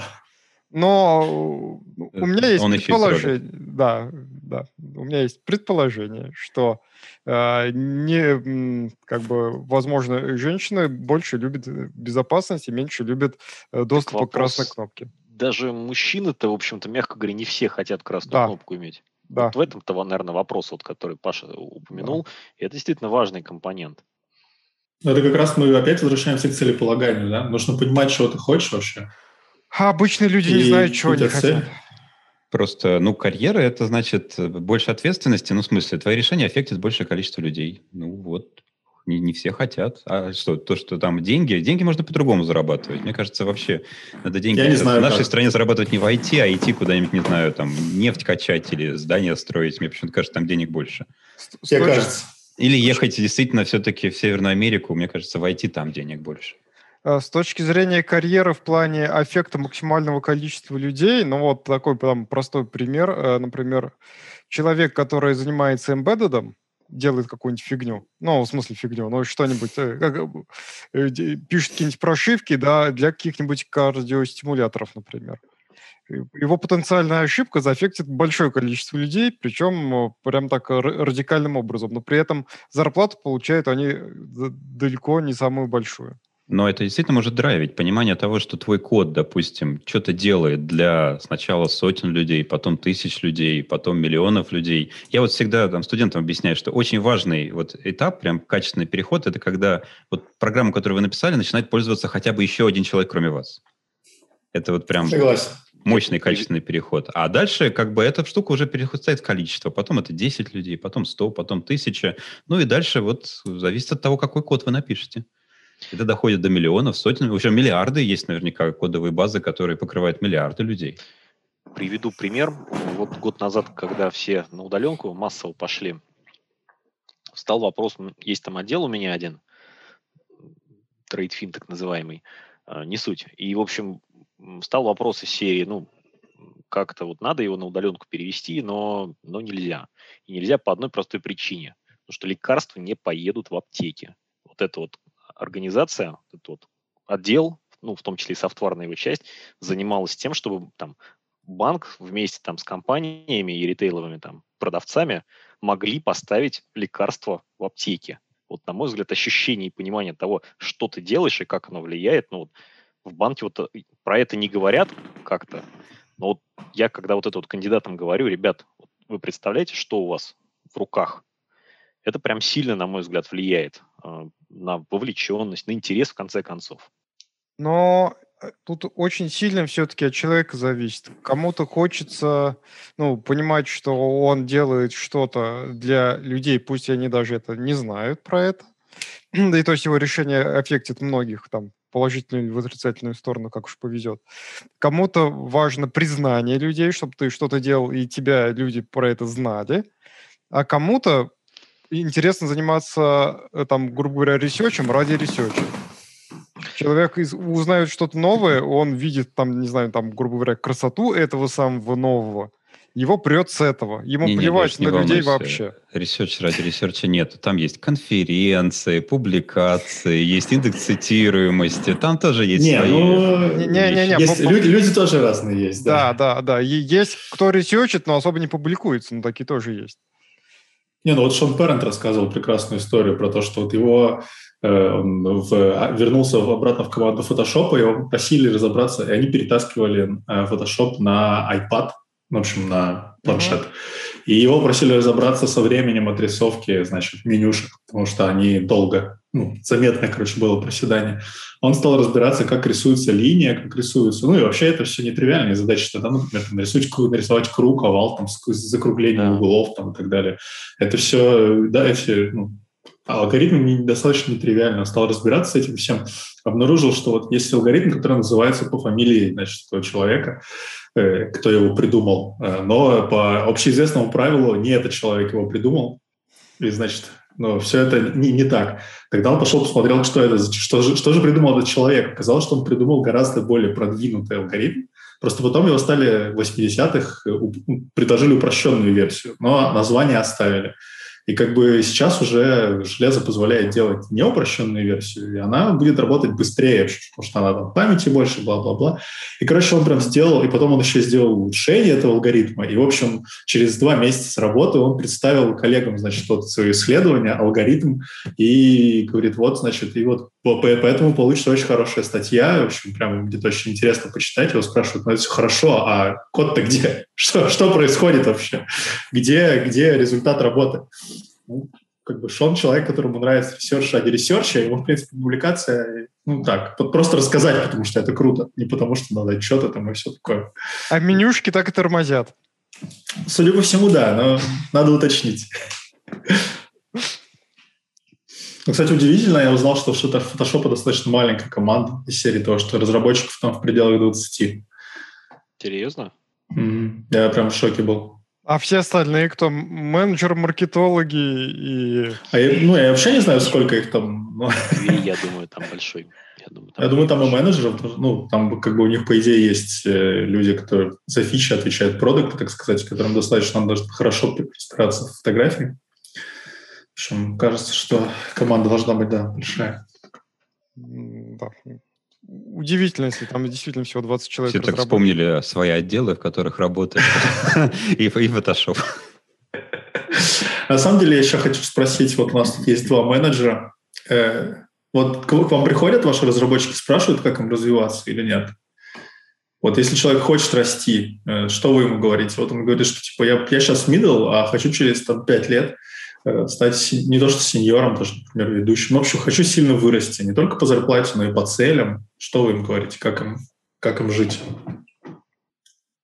Я говорю примерно следующее, что, в общем, Уволен. Нет, за это я не увольняю. Я за, за другие вещи увольняю. Эти не входят в список, э, из-за чего я увольняю. Ну, на мой взгляд, самое важное – это пытаться делать э, больше, чем ты делаешь сейчас всегда. И отдавать себе очень важный отчет, а для чего ты это делаешь. Вот я когда в Intel performance-анализом занимался, то есть огромная софтина, компилятор, где чего там сработало не так, ну, э, хрен его знает. И всегда тебе нужно было там делать какую-то гипотезу и пытаться ее подтвердить. Вот тут примерно то же самое. Всегда отдавать от себя отчет, зачем и почему ты это делаешь. То есть инженеры, они такие, как это, заигрывающиеся дети в каком-то смысле. Они готовы уйти там на гору медитировать, когда что-то можно сделать сильно проще. И вот важный аспект, какой, как мне кажется, это понимать, э, что и зачем ты делаешь. А дальше, ну вот если говорить там про мою текущую организацию, про Райф, много э, value добавляет понимание вообще, как вот строится бизнес, откуда приходят деньги, как ты, то, что ты делаешь, э, масштабируется вот в эти вот вещи. Это, на мой взгляд, очень важные скиллы, и зачастую они тебе помогают не просто там из серии Just for Fun понимать, зачем ты что-то делаешь, а принимать более осмысленные, более какие-то четкие решения ну, вот в своей day-to-day активности. Это очень важный аспект, когда ты, э, тебе пришла задача там реализовать то-то и то-то, а ты там, не знаю, э, говоришь, что, блин, на самом деле делать нужно вот так-то и так-то, а если мы сделаем вот здесь там скоп на 20% меньше, а для клиента это будет ровно так же. Почему бы нам не сэкономить? Ну вот какие-то вот такие вот вопросы я обычно предлагаю людям задавать себе и всем окружающим. Надеюсь, помогает. У меня есть э, Спасибо. короткий ответ, и к нему прилагается мини-фреймворк для желающих. О, целый, целый Короткий фреймворк. ответ у меня такой. Э, это моя позиция, что для меня вот э, именно если мы говорим уже про титулы, да, в основном спрашивают про титулы, типа я джуниор хочу стать мидлом. Это лычка, или я... блин. Она... Самый простой вариант, да. Или более сложный, я хочу развиваться. Здесь надо говорить. Ну вот давай две ситуации рассмотрю про титул. Я просто говорю, что чем выше титул, тем больше самостоятельность. Вот это самый простой. Вот. То есть, грубо говоря, джуниора надо контролировать почти полностью, медла так серединка на серединку, сеньора практически не надо. Тим лид, он сам проконтролирует всех, кого хочешь, еще там это полностью затащит. Ему просто сказать, вот там есть бизнес-заказчик, там есть, кажется, проблема. Надо пойти решить как можно быстрее. Все, вот. С моей точки зрения, моя работа на этом должна закончиться в идеальном мире. Он должен пойти, все решить, прийти там, сказать, ну, давайте дальше, следующее. А, Тут, наверное, можно еще добавлю небольшой комментарий. Вот я очень ну, не любитель, когда начинают делить там бизнес-заказчик, IT и так далее. Вот на мой взгляд, вот тут вот есть такая вот ментальная проблема реально э, сепарации какого-то, ну, серии там по цвету штанов и так далее. Ну вот как вот работает это у нас, например, условно, есть команда и люди там с немного разной экспертизой. Кто-то больше в разработке, кто-то в анализе, кто-то знает, как там клиенты, не знаю, там платежки загружают и вот когда, если они вот так вот будут перекидываться задачами, кост на коммуникацию реально очень большой. И когда вот они там взаимо, так сказать, проникают хоть немножко, это, по-моему, такой взрыв эффективности в командах происходит, прям бомба. Да-да, я поддержу, потому что я это говорю, надо пойти, ну, позвонить, то есть поговорить с людьми да. в первую очередь надо, да, не перекидываться тикетами. У, а у вот... меня есть Давай, а, две шпильки. Значит, первое Сергею. Сергей, значит, ты против микросервисов. Откуда? Неожиданный вывод. Как, когда все просто сообщениями обмениваются много, значит, и делают только узкую свою задачу, это неэффективно получается. В области организации людей, да. Кажется, да, не стоит путать. Механистическая модель организации общества, Леша. А если мы нейросеточки в микросервисы положим? Ну ладно. И второе, Паш, тебе шпилька. А, по твоей модели получается, что после э, э, там junior, middle, senior, там team lead, а дальше идет, то есть высшая степень э, развития разработчика – это фрилансер, потому что он максимально самостоятельный. Фрилансер – это, наверное, не высшая разверт, а самостоятельность – он не самостоятельный. Почему? Он себе даже заказчиков сам находит и выбирать, чем ему Ну, в принципе, да, да. Я очень придерживаю, кстати, внутри компании внутренний фриланс. То есть, если ко мне начинают приходить э, и говорят, вот мы тут пообщались с коллегами, похоже, там есть проблема, которой мы можем помочь. Давайте вместе с ними сделаем проект. Вот если такое, в таком духе фриланс, да, да, это, это хорошая претензия на вот, хороший самостоятельный человека. То есть он там, похоже, даже бизнес-проблему понял, которую мы можем помочь решить. Я троллинг ради тоже соглашусь и скажу примерно вот следующую вещь, которая там, на мой взгляд, не очень э, как-то войти на это обращает внимание, хотя вещь важная. Ну вот ты вот там работаешь, работаешь, работаешь, и всегда очень важно понимать, а ты поработал плохо или хорошо. И объективно там количество закрытых задач в джире это не критерий этого. А критерии там все-таки там какие-то, не знаю, там бабло, например. Ну, хороший критерий, ну, в общем, хороший. И вот исторически в IT был в основном только downside. Мы могли поработать плохо, ну, вот так, если честно говорить. А upside, с upside ом у нас были проблемы. Вот, ну, если мы закроем там не 100, а 110 задач в джире, who cares, кому это надо? И вот когда вот, там команда и там у нее есть какой-то отторгаемый там PNL, сколько команда заработала overall, команда уже понимает, насколько она хорошо или нехорошо поработала. Вот это, по-моему, тоже очень важный момент, чтобы у людей был апсайт, чтобы они могли работать хорошо. А, а что делать с командами, которые вообще никаким боком к продуктовым фичам отношения не имеют? Например, как... все имеют. Нет. Ну, ну точно нет. Ну давай, какие, например? Ну, например, условно, а, у тебя какая-нибудь команда, которая делает э, инструментарий для программистов этой компании. Вообще прям без проблем, смотри. Да. Сколько денег она заработала? Сколько сэкономила? Заработала скорее даже, можно Там, э, ну, смотри, э, результат работы этой, этой команды – это тулинг. Тулинг нужен, ну, не просто так. Он нужен для того, чтобы другие команды работали быстрее. Time to market. Мы больше э, гипотез можем прокрутить, поэтому тут ну, тоже можно вполне. Ну, да, не все там сводится к баблу, но вот у нас сводится это банки, извините, к баблу, так называемый NPS, я не вспомню, как расшифровывается, короче говоря, индекс клиентской удовлетворенности, там, новые клиенты, какие-то вот такие вот метрики, которые уже там, ну, про то, как ты влияешь на всю компанию в тех терминах, как вот она развивается. И команда, которая делает тулинг, она влияет на вот эти все метрики через time to market, через оптимизацию того, как другие работают. Ну ладно, это тулинг, это понятно. А, например, команды, которые делают какой-нибудь корпоративный э, портал, где можно там посмотреть, кто где работает. А, а это ну, типа, еще проще. сотрудников. Став, да? Да. Ну, хотя, если это просто тупо став какой-нибудь, то есть это то, что... Такое, да, да, став. Да. То есть это штуковина, где можно посмотреть Вовлечен. действительно, кто где... сотрудников внутренних, например, да, вот хорошая, мне кажется, метрика здесь, которую мож, могут э, люди оптимизировать. А мы понимаем, что вовлеченность это там люди меньше уходят, больше приходят. Ну, тут тоже вполне себе такая хорошая там выхлоп, не, короче не, говоря, хороший. Не, став – это такая штуковина, где ты можешь увидеть, кто где сидит, у кого какая фоточка и, и, и так далее. Кто в Телефон, контакты. Да, да, да. да. Опять, опять мы до, до фича ушли. Мы же делаем там не телефон, контакты, схему, как там пробраться через там дебри э, переговорок. Мы же делаем сервис для чего-то, чтобы люди могли получить быстрее информацию, чтобы им было комфортнее, больше комфортнее в организации работать. Поэтому, ну, выглядит так, ну вот для такой команды я бы поставил цели из серии какой-нибудь там, не знаю, там, счастье сотрудников, вовлеченность, типа того что-нибудь. Но ну, это... Леш, ты очень правильную вещь говоришь. Вот смотри, если ты находишь работу, и у тебя никакой ментальной модели связи это с целями бизнеса нету, вот это очень интересная работа, чтобы ее изучить как можно подробнее и понять вообще и надобность. Если хоть какие-то ментальные модели у тебя возникают, что да, косвенно, да, может быть, не зависит, но коррелирует э, и так далее. Но э, это уже, кстати, это заодно подсказывает, что можно померить при желании да. в этой работе. А если ни одной ментальной модели нету, то действительно ты можешь сесть и подумать, а зачем вообще это делают? Не, ну слушай, это в каком-то смысле натягивание э, совы на шарообразное. Вот. Но будем честно говорить, команда-то она не, это не самоцель. Команда работает над какой-то конкретной задачей. Ну, то есть за почему ее, э, почему компания держит эту команду, почему платит им, им зарплату как минимум. Ну, потому что если, например, этой команды не будет, то все развалится.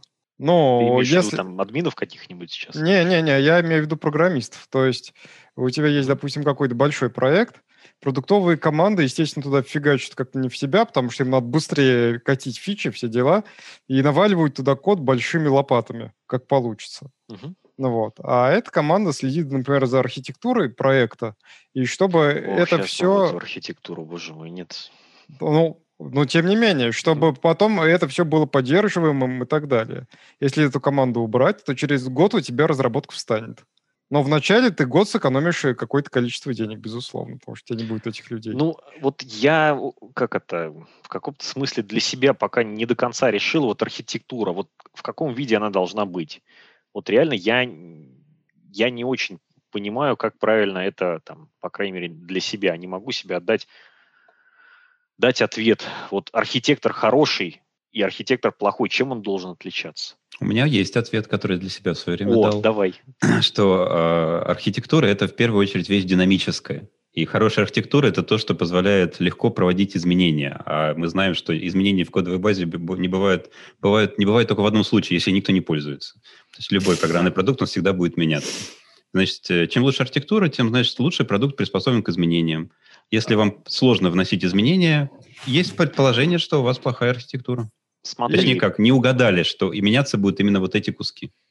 Поспорю. Вот э, проблема тут следующая. Когда у тебя особенно выделенный отдел архитектуры, он имеет тенденцию размышлять за все хорошее против всего плохого, и у него нету, ну, то есть у него единственный таргет это на чистую, там, идеальную архитектуру. У него, у него нет второго таргета, который бы его... На литтайм у него должен быть таргет, на скорость да. доставки фичей. да, да. И тогда уже вот ну, система координат приобретает какой-то законченный мыс- э, Я не смысл. про архитекторов, я про программистов сейчас говорил. Так, да, Ну, то есть э, э, есть архитекторы, которые действительно такие архитекторы, они прекрасную чистую архитектуру рисуют с помощью квадратиков и стрелочек. Вот. бывают такие, да. Да, вот. И обычно Но, на собеседованиях, да? а для них э, любой разговор как собеседование. Вот. Нет, я про команду, которая смотрит, что, например, э, вот здесь вот есть потенциально опасное место, потому что вот этот код можно использовать, ну, вот этот условно метод или класс или фреймворк внутренний можно использовать вот так, и это приведет вот к таким проблемам, там, порче памяти, порче э, данных и так далее. Поэтому мы заранее это дело обложим вот такими вот, допустим, проверками, а может быть и изменим этот интерфейс. Ну, так стоимость инцидентов можно оценить. Э, Да. Саппорт знает точно, сколько стоили все инциденты и все баги, ну или примерно снизу, нижняя оценка у него есть. Да, вот да. тебе Ну и- уменьшение это, расходов на инцидент менеджмент. Но Еще вот самое на- прикольное, что здесь пока команда работает, у тебя ничего не происходит. У тебя все хорошо, ну как бы у тебя все как обычно. Лучше не становится, хуже тоже не становится. Но если Вот тут- они прекращают работу, то вот тогда ты поймешь, э, какой value они приносили. Ну, понятно, да? Тут важный вопрос, ну то есть не нужно, ну на мой взгляд, не нужно считать, что продуктовые команды, они ори- ориентированы только вот на здесь сейчас. Ну ни один продукт не, как это, не думает в масштабах полугода-года. Это, по-моему, иллюзия. Поэтому, ну, тут, наверное, следующее скажу вещь. Первое, вот это вот там синхронизация на одной команде, скорее всего, это реально там, ну, большой bottleneck в общей разработке. Тут правильнее думать над этим не как вот эти вот люди работают, что их, э, что есть их таргет, а как расшить вот это вот бутылочное горлышко в лице вот этой вот команды, чтобы все могли делать что-то независимое, у них не было вот этого вот, ну, синхронизации. Мьютекса не было вот этого вот. Да, но это, однако, может потребовать а, чуть ли не остановки разработки всей, ком- ну, всей компании. Леш, да, твой время. пример отлично ложится на простейшую бизнес-модель. Допустим, компания-производитель ПО захотела запустить программу Bounty. Так вот, все, что нашли внутри, это непотраченные деньги.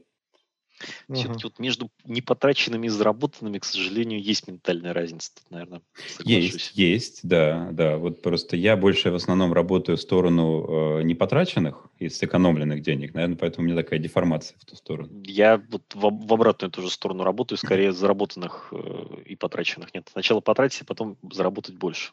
О, я надо просто соединить лучи. Короче, ты заработаешь побольше, а я при этом обеспечу издержки поменьше. Ну, ключевое, да, мы вот тут вот обсуждаем все это дело, ну, какие-то там контрпримеры находим, но ключевое, да, должен быть какой-то вот метауровень таргетов, на базе которого мы там обсуждаем нашу работу. И вот, вот эта вот вещь, по-моему, дает там очень такие важную систему координат, как разработчикам принимать решения, как вообще предлагать что-то и в каком смысле развиваться, да. И я, кстати, могу снять со стека, потому что у меня есть вторая часть ответа. Меня, Мгм. Я сказал, что у меня есть еще мини-фреймворк. Это вот ответ на вопрос уже более сложный. Э, Я хочу развиваться. И здесь, да, там не просто это там middle, senior и так далее. Здесь обычно подразумевается освоение тех скиллов. Ну вот по умолчанию, да, вот хочу вот это освоить, это освоить, это освоить. Причем я-то считаю, что на самом деле освоение тех скиллов это всего лишь метод. Этот метод получения самостоятельности. Если ты знаешь вот это, вот это, вот это, тебе здесь не нужно будет с людьми советоваться, ты сам знаешь, как это сделать. Но все равно по тех скиллам тоже можно строить соответствующий план. Я все время даже просто сделал такую кальку. Штука это называется PDP, это не компьютер, это Personal Development Plan, он же IPR. И я даже в свое время сходил на какую-то конфу и рассказал, как я вот это трактую и как я это использую. Интересно как. Да, когда с человеком сесть, составить матричку, выбрать, где он сейчас, выбрать, куда он хочет попасть за какое-то разумное время, а дальше на периодической основе просто чекать, как он туда идет, ну и конкретно там, как он туда должен попасть. То есть такой небольшой учебный план. Большая часть на работе, чуть-чуть надо почитать, чуть-чуть надо поделать что-то самостоятельно, может быть, вне работы или там не обязательно на конкретных проектах. И вот по- потихонечку почувствовать свою динамику движения туда. Обычно работает. Да, давным-давно, как это, на момент моей первой процедуры ассессмента, я так к тех, к Тим Лиду тогдашнему подхожу и спрашиваю, типа, вот тут вот development план, что так мне в шутку спрашиваю его писать? Он говорит, пиши, что хочешь фиксить не один, а два бага в день. И как получилось?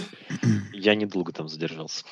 Не, ну справедливости ради, когда мне на одной работе говорили, что надо работать быстрее, то я тоже там недолго задержался. Да. Ну, в смысле, когда весь фидбэк был о том, что типа работать быстрее и без какой-то конкретики. Вот похоже, вот в моменте работать Это, наверное, одно и то же, да. Не работает. Скорее, нужно что-то делать по-другому или не так. Вот это скорее помогает. А вот просто вот работать быстрее, ну, тогда, как это, чтобы, когда ты работаешь быстрее overall, скорее всего, ты жертвуешь качеством. Ну, так, скорее всего. И тут вот ну, да.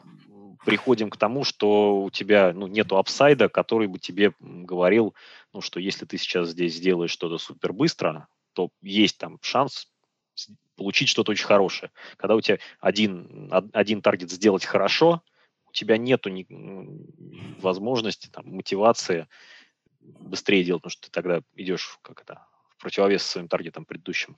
Скорее, скорее, да, не работать быстрее, а достигать цели быстрее. И объяснять, что это да. не за счет ухудшения качества, а за счет того, что не делать ненужного. Или как можно меньше или делать ненужного. Другому, да. Угу. Мне сейчас представилась себе такая картинка, что вот есть галера, там гребец, и он спрашивает, как мне, ну, капитаном стать? Ему говорят, то ты греби быстрее. Греби быстрее, да. Да, да. На самом деле нужно взять весло, оторвать свои цепи, да? Да. И либо тебя выкинут, и ты просто сам поплывешь, либо, по крайней мере, станешь надсмотрщиком. Да, господа менеджеры? Вы там у себя на работе с барабанами ходите? Черт, спалили. В каком-то смысле, да, вот знаешь, вот эти daily встречи, вот это вот да, ритмы, да, там, это же, да, в каком-то смысле такие маленькие барабанщики. Мне реально все время, когда я спрашивал э, команду, вот смотрите, вот у нас daily встречи, говорят, может, не надо, может, надо убрать? Вот, или сделать поменьше, или почаще, или пореже. Мне говорят, не-не, вот э, каждый день некоторые говорят, хорошо, у нас есть реальное ощущение, что мы должны что-то сделать за день, чтобы рассказать об этом. Это так и работает, мне кажется. Я вот, наоборот, когда инженером работал, не знаю, меня все это там нервировало, честно говоря. Ну, здесь, здесь это консолидированное мнение. Это не мнение вот всех. Это скорее кто-то говорит да, кто-то нет. Это такое больше консолидированное. То есть кто-то видит в этом пользу. Да, это действительно меня мотивирует. Мне приятно прийти коллегам рассказать, что вот я сегодня сделал вот это. И показать, может быть, даже. Но с другой стороны, наоборот, когда ты, у тебя не получилось сделать за день хоть что-то, да, достигнуть, ну, какой-то прогресс получить, то это демотивирует. То есть ты приходишь и говоришь, а если ты три раза подряд такое говоришь, может быть, даже это обосновано вполне. У тебя просто ну, что-то тяжелое, баг какой-то, который тяжело поймать или тем более исправить. И ты говоришь, я все еще вот не понимаю, что там работает. Так это, это сигнал, может быть, такой призыв о помощи, или иногда это призыв, Наверное. может быть, слушайте, а может, не надо это делать? Я Приз... одну проблему в Intel дебажил две недели. Ну, там дебажил в широком смысле, то есть там была программульна, которая там поток через граф, если я правильно помню, считал, типа того чего, ну, вычислительный бенчмарк и результат где-то в районе там четвертого знака был не такой. Там в, в компиляторах есть ну, много всяких средств дебага внутренних, потому что ну, тулинг там неплохо там построен. И тулинг там был, был, была такая штука, которая выключала часть оптимизации. И вот э, пас, который, э, ну, на который показывал вот эта штуковина для триажа, был э, в x86 есть, не, наверное, не все знают так называемый extended double, тип 80-битный. А, это из 387-го да, да, да. процесса. Да, да. И вот там пас а, в компиляторе был, который из extended дублей делал нормальные человеческие дубли, которые в, ну, в, в SSE инструкциях вычисляются. И вот, а, получается, с включенным этим пасом сходилось к неправильному числу, с выключенным пасом, то есть когда вычисления на вот этих вот древних x87 были, оно сходилось к правильному числу. Две недели моей жизни я потратил для, вы, для выяснения, какого фига, почему это так. Ну, то есть на Linux оно работает в обычных дублях нормально, на Mac, компилятор для Mac был, а, а, на, а, на Mac только extend дубли.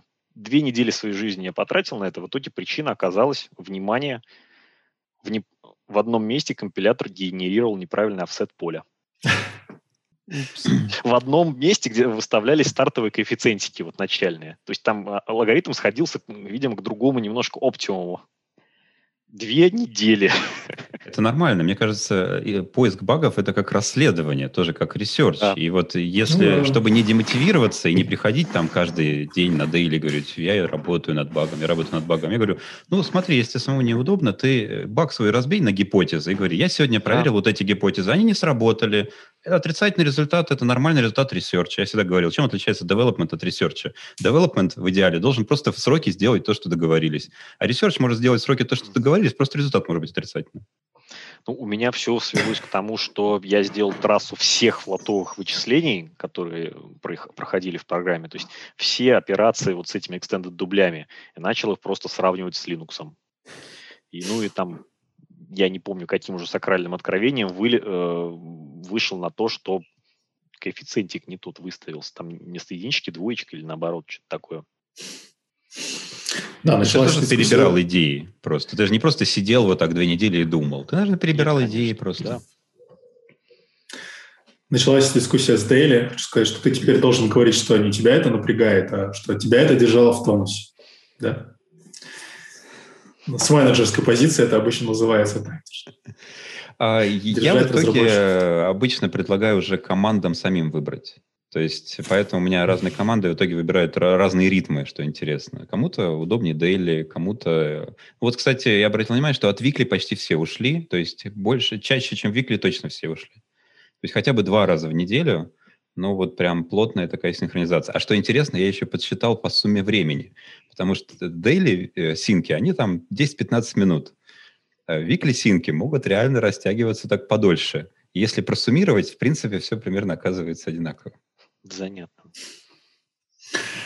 Еще один повод переходить на дейли гораздо менее болезненно все-таки 10 минут. Мне кажется, сейчас это важно, ну, хоть увидеть людей живых, там, там камеру включить, например, хоть. Я недавно просто троллил народ, вот я так сидел, что-то э, там обсуждает все, а я потом так вклиниваюсь и говорю, вот знаете, у меня сейчас такое ощущение, вот я не могу понять, вы проходите тест Тьюринга или нет. Вот как мне понять, что это живые люди реально на том конце, а я не с роботами разговариваю? И тебе показывают дипфейк в итоге, да, через Да, да. Можно дипфейк показать. Да. Ну что, обсудим быстренько, нужен ли вообще быстрый код? Конечно, нужен. Так, а ну, и... слава богу, не всем. Всем нужен на самом деле, но не у, не у всех есть на это деньги. Потому а что... Я, а я могу потроллить немного и набросить. Давай. Видели ли... А, нет, не так. Видели ли вы людей, которые говорят, у нас слишком быстрый микросервис? Или макросервис. Я таких не видел. Да. Или макросервис. Ну, это как это, old school, можно сказать, макросервис. Вы видели людей, которые говорят, у меня что-то код слишком быстро работает. Да, да, да, я тебя, Серег, видел в докладе. Ты говоришь, настолько быстро работает, что сэмплирующий это, перф не может поймать вот эти вот моменты. Сам же и попался. Да, действительно, слишком быстро работает. Но если бы работало меньше, наверное, как это, выгнали бы меня бы раньше, чем я бы. Я предлагаю оценивать э, скорость э, кода а, по тому, как он impact ит глобальное потепление на земном шаре. Тут на самом деле не все так однозначно. Если ты написал очень быстрый код, он работает в production е замечательно, но production у тебя маленький, а build-ферма у тебя большая, потому что ты пишешь на шаблонах на плюсах, то, возможно, суммарное время машинного времени на сборку ты потратил больше, чем сэкономил в итоге в проде. Вот. Ересь. Важный тут интересный, кстати, аспект на тему быстрого кода. Извините, к Java все вернусь. Ну вот в трейдинге какие там обычно там паттерны есть, там есть market data, получение рыночных данных, и там апдейтов, ну там много, мягко говоря, много. Поэтому там, ну, Java прогревается реально быстро, моментом просто. Все становится JIT скомпиленное, все работает быстро. А вторая часть – это называемый order management, когда ты отправляешь ордера. Pardon. И вот, условно говоря, там в Java есть там э, threshold такой, 10 тысяч там э, сейфпоинтов должно пройти, и после этого все это отправляется в JIT-компилятор. Но вот 10 тысяч отправленных ордеров – это прям слишком много, и нам в свое время приходилось ну, очень большую работу вести, ну, понять, как это оптимизировать в правильную сторону, чтобы оно прогревалось не через 10 тысяч вызовов отправить новый ордер, а вот завтра, например. Э, не, не через 10 тысяч вызовов, а, например, там, на сотый вызов, не знаю, там, на десятый, а в идеале там, на первый сразу, чтобы оно работало быстро. И вот тут, конечно, вот в, в, компиленном, в скомпиленном коде ну, профиту больше, да. Ну, Грааль. Ну, ты все? имеешь в виду JIT или не-не, прям, ну, Грааль ВМ, который, он же умеет э, в бинарник прям вот Java самое заджитировать, и потом ты прямо его запускаешь. Ну, Но ну, тогда мы теряем, есть. теряем все вот эти профиты от там... А надо измерить профиты от э, этого самого, от сбора статистики. Вот. Нет, там не статистика, там просто маркет дата. Если ты ее будешь, если ты пропустишь э, тик э, данных, который тебе важен, у тебя, ну, ты не, тебе не, нет я... ничего будет слать, понимаешь? Не, я имею в виду статистики исполнения кода, что какой бранч там выполняется и так далее. Может быть, э, эти оптимизации джита здесь и как бы и не нужны. Не, погоди, у тебя приходят, короче, там 10 тысяч апдейтов в секунду, например, или 100 тысяч апдейтов в секунду ты, во-первых, вообще никогда не знаешь, что это за апдейты. Может, по интересующим тебя продуктам у тебя и нет апдейтов вообще. Я про... Ну, то есть там может быть что угодно. И вот на какой-то из этих апдейтов ордера. тебе нужно неожиданно там отправить ордер. А там ты да. вываливаешься там в интерпретатор, и там, боже мой, как же оно медленно работает. Но да, да понятно, что можно скомпилять, попробовать это. Народ, ну, да. с вами жутко интересно, но я должен буду вас покинуть. Я потом дослушаю. У меня интересная дискуссия. Удачи. Давай. Да, счастливо, Паша. А, ну, ну, на, на самом деле такое есть и не только на Java. Ты хочешь всегда прогревать вот этот код, который отправляет ордер, ты хочешь, чтобы он постоянно был в hot pass, и поэтому, ну, конечно, тебе надо не 10 тысяч ордеров отправить, да, но один ты иногда отправляешь фейковый. Но, кстати, биржи же за это еще и наказывают, если ты слишком там много, там прям вообще... А нельзя вообще... отправить его куда-нибудь к себе? И есть не нулевой как? риск отправить все-таки не к себе. Поэтому это стрёмно, да. прям реально стрёмно. Ну, ну, ну, собственно, есть, э, есть при, ну, при, то, что стало притчей в языцах, компания, которая называлась Night Capital, типа ры, рыцарь, как, э, да. не в смысле ночь, а рыцарь, которая выкатила в прод, э, э, значит, э, бинарник, в котором был всего один битик, который говорил, что типа давай-ка мы... Это, это тестовый environment. Поэтому отправляй заказы рандомные, типа, смело. И она за полдня, по-моему, покупала им на 2 миллиардов, да, ну, в долг ушла на 2 миллиарда. Да, при том, что сама компания стоила полмиллиарда или что-то такое. Ну, то есть она была не маленькая, она была большая компания. И у нее и она остановила торги, по-моему, тоже там. Ну, короче, там есть подсчеты, и сколько она убытков принесла всей экономике мировой, и сколько только Америки. Это все да, прекрасно. Да, потом еще кстати, если делать как-то с какими-нибудь там друзьями, знакомыми, там придет цбеты. Что это вы тут ордера какие-то там купи-продай делаете? Ух, нехорошо, не делайте так. Ну да, да. Ну ладно, нехорошо, а может еще и на время расследования лицензию приостановить, тогда совсем. Ну, в общем, да, то есть ЦБ игры плохие. Ну да, да. Ну, там, правда, оно медленно обычно, мне кажется. Ну, насколько, по крайней мере, мы, я недолго поработал в этой области, но кажется, что раз, ну, так как ордеров очень много, они замечают там годы спустя. И я, приходят... Можно я не буду говорить, вот не ну, под да. запись. Да. Ну, у меня, я просто не с ЦБ РФ работал, да, я, у меня другой, другой регулятор был. У нас регулятор очень близко был, ну, и, и есть а, сейчас. Понятно. Ну и тут все прям медленно, и реально. Я, к нам приходили, спрашивали типа, про ордера двухлетней давности. Ну и, собственно, кстати, из этого еще одна растет проблема. Тебе при этих огромных объемах еще все это хранить надо, чтобы ты всегда мог ответить, а вот, вот я, вот у меня все записано, я вот у меня причина, почему я это делал. Да, никаких ничего, никаких фишей, так сказать, бизнес нет, бизнеса. Все честно. Да, тут есть такое, пять лет нужно все хранить и маркет дату. Очень интересная область, да. Ну, кстати, медицинские кейсы, они тоже хранятся э, там, типа, многие года. Ну, я как бы из, из медтех компании, из Align mm-hmm. Technology, вот. И все кейсы хранятся, да. И в этом плане тебе там может там через энное количество лет прилететь какой-нибудь кейс, который был сохранен в какой-то сам, совсем старой версии приложения. Его надо уметь открыть и что-то осознанное по нему сделать. А вы бэктестите свои решения да. вашего софта на вот на старых каких-то как это? Да, backward и forward compatibility обязательно. Не, я имею Кстати, там же, насколько я знаю, там э, продукт основной э, в лайне это вот софт, который там показывает, как нужно сделать вот модель, э, ну, условно, я э, не, наш основной продукт это, собственно, капы. то вот. есть на, нашими клиентами являются доктора, то есть софтом мы не торгуем. Не, я немного про другое. То есть, ну, вы наверняка там улучшаете как-то алгоритмы генерации вот кап, да. чтобы там, не знаю, там на 3D принтере это все там угу. лучше было и чтобы там людям было комфортнее. Вот ну, я фантазирую сейчас, условно mm-hmm. говоря, то, как вы капу генерировали на софте там 5 лет назад versus сейчас. Вот такой backtest на, все, на всех э, медицинских документах вообще там бывает такой или нет? Вот Сергей, я думаю, там как это про backtest стратегии вот ну, там есть, насколько я понимаю, эти датасеты, на которых все это дело, алгоритмы э, тестируются и сравниваются, да. Ну, я думаю, тут сложно достаточно, это все-таки не маркет дата. Алексей, идея в том, чтобы посмотреть, типа вот у тебя есть человек, который к тебе пришел пять лет назад, uh-huh. и ты за эти пять лет улучшил алгоритм, ты теперь капу по-другому напечатаешь. И да. смысл в том, чтобы посмотреть, насколько будет капа отличаться и насколько бы тому человеку легче было. Насколько я знаю, такое. насколько я знаю, это делается. Другое дело, что Прикольно. Э, работа с э, медицинскими данными, оно как бы подпадает под всякие разную регуляцию. О, да. да, поэтому. У нас тоже много регуляций. Да. А, кстати, вот я хотел... Сейчас. Э, интересно... Давай. Давай. Нет, ты.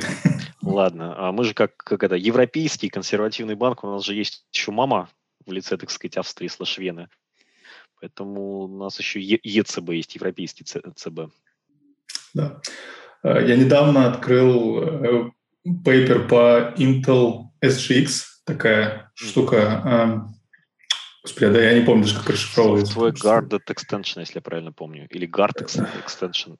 Secure только, наверное, Secure. Как а, secure. Потому что да. это не software как раз, штука-то в том, да, что да, это да, hardware. Да.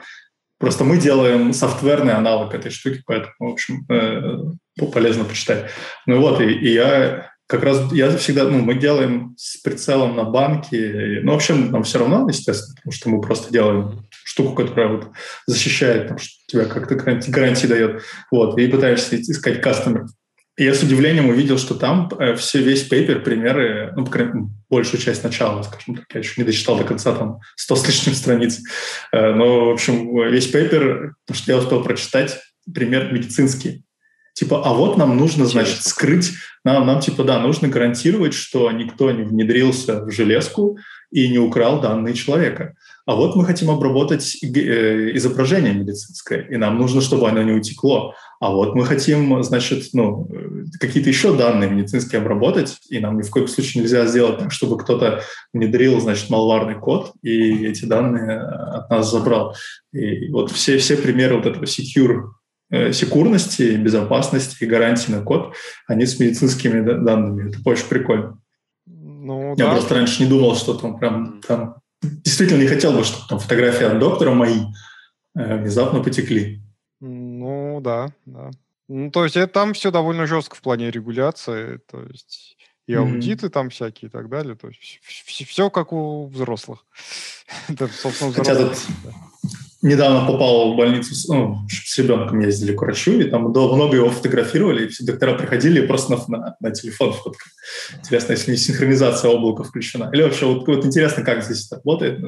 Ты их сдал? Но они спрашивали, э, они спрашивали разрешение всегда, и я подписывал разрешение. Просто, ну, например, если от, отключена синхронизация, или они фоткают специальным софтом, я как раз этого не знаю, что.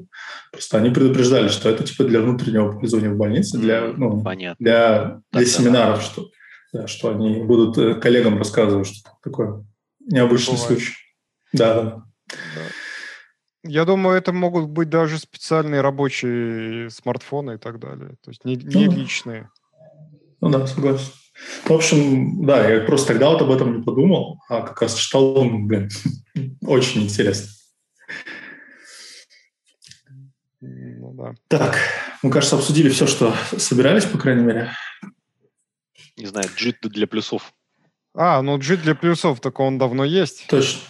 И, А а, как он работает? тут так же и работает через клан. конечно. Я, самый яркий Я- пример использования джита для плюсов – это REPL для плюсов, Клинк называется. Э, э, Его Швейцария цер- наше все. Да, это кусок от рута. Рут — это церновская разработка. Вот. Церн — это где большой адронный коллайдер, если что. Вот. фи- Физическая штуковина. Они э, исторически используют C++ для всего, в том числе для скриптов и для репла. Вот. Это Ра- Раньше у них использовался C-int, это интерпретатор плюсов. Вот. Жесть какая. Но, тем не менее. бывает. Там Вот. смысл, насколько я понимаю, в том, что они хотят гипотезы быстро проверять, и при этом, типа, когда, если что, то раз запихнуть в продакшн код. Ну, я не знаю, по крайней мере, я слышу такую версию. Он... А что, питон, он тормозной у- и со страшным синтаксисом. Да ну его нафиг. Еще и небезопасный. Там он ти- типизация до сих пор, ну, она там теперь какая-то появилась э, полустатическая, но она там сугубо опциональная. Да. Вот. А, И кроме того, его никто не знает. Вот, в отличие от плюсов, которые там уже многие года, значит, Ох, вот существуют. это прям, по-моему, вот, извиняюсь, перебью, прям знать плюсы, по-моему, это невозможно. Ну, вот честно, вот 2000 страниц стандарта, вот сколько там можно найти узких мест? Ну, вот, вот столько, я думаю, реально. Ну, слушай, э, у каждого свои плюсы. Вот у ЦЕРНа свои. Ну, в смысле, все, э, все привыкли его использовать и хватать вот за эту ручку и вот тол- крутить только по 98 часовой... стандарт. Да, да, и крутить только по, э, по часовой стрелке. Вот. а, И, кстати, соответственно... со стандартом все нормально, Не, стандарт по крайней мере, нормальный. при разработке. М, окей. Да, и, соответственно, Клинк, он на базе Кланга и LLVM. Это REPL, ты туда прям пишешь плюсовый код, и строчечку, тыкаешь Enter, он исполняется. Если у тебя что-то не скомпилировано, он это в процессе компилирует и выполняет. Он прям идет по знаю, функциям, а если вот у тебя кусочек. э, Это первый вариант. Второй вариант, э, я вот перед стримом быстро нагуглил, есть еще всякие разные забавные э, JIT-компиляторы, которые тоже на базе Кланга. Я пока не знаю, для чего они используются, вот, но для чего-то используются. Третье – это ты можешь всегда скомпилировать в плюсовый, ну, плюсовый код ты можешь скомпилировать в LLVM байткод, и, соответственно, его потом как интерпретировать, так и JIT компилировать, в том числе э, в рамках, забыл, как называется, а, Вальгалы, э, дж- джавовской же. Вот. Нет, я просто про то, что, ну, модель использования этого прям, на мой взгляд, сложная. Ну, вот, самое близкое, что я видел, и с чем я работал сам, Мгм. вот, я Клинк вполне использовал, он вполне нормально работает. То есть я ты прям, у тебя. Мгм. у тебя нормальная такая командная строка, где ты, вот как, э, как в питоне в каком-нибудь, э, или там матлабе, ты спокойно себе пишешь всякое разное, там раз, написал срочку, хочу нарисовать график, нажал Enter, Мгм. ну, там, при этом там сделать там несколько там трансформаций данных там через свои функции какие-нибудь, там, которые ты только что здесь же и накидал. Ну, оно пойдет и сделает. Я из интересного такого сравнимого пользовался PIN, так называемый Intel PIN. Это Binary Instrumentation Tool, то есть там тебе какие-то колбеки вызываются, когда из серии там флотовая инструкция, на тебе колбек, не знаю, там новый, э, новый метод или выход там из метода, ну, если там человечески сделан, сделан образом. И ты можешь там какие-то вот там кусочки свои там э, э, шинковать вот этот вот код, фактически исполняемый. То есть ты запускаешь программулину, вокруг нее там вот этот пин машинерию свою делает, подсовываешь туда вот эту сошечку, которая там, не знаю, там реагирует на колбеки, как-то там модифицирует э, бинарь, который вот запускается.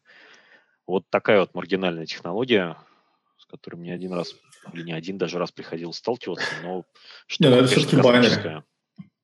Да. Ну, вот эти всякие штуки, они все-таки тоже с байт-кодом.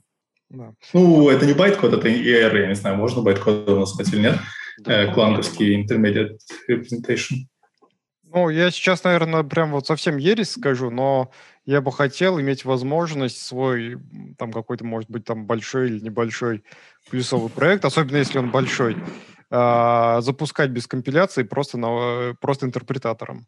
Да, Иногда проц- конечно, было бы очень круто. Потому что, ну, тебе не надо тогда тратить вот очень много времени на компиляцию и так далее. Ты просто запустил, ну да, он работает медленно, и что? Ну и плюс... Ох. Как же это прекрасно в Java работает. Не дразнись. Вот. Не, не дразни, точнее. Вот. И потом, может быть, что-нибудь в процессе поджит компилировать и так далее.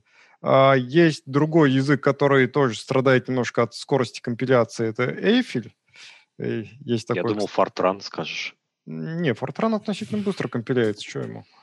Вот, Ну. а, вот. А Эйфель, он э, компиляется, чтобы со всеми оптимизациями, долго, больно и через C. То есть он вначале как-то хитро в C транслируется, потом еще и C-шный компилятор, ну, короче, э, жутко и медленно.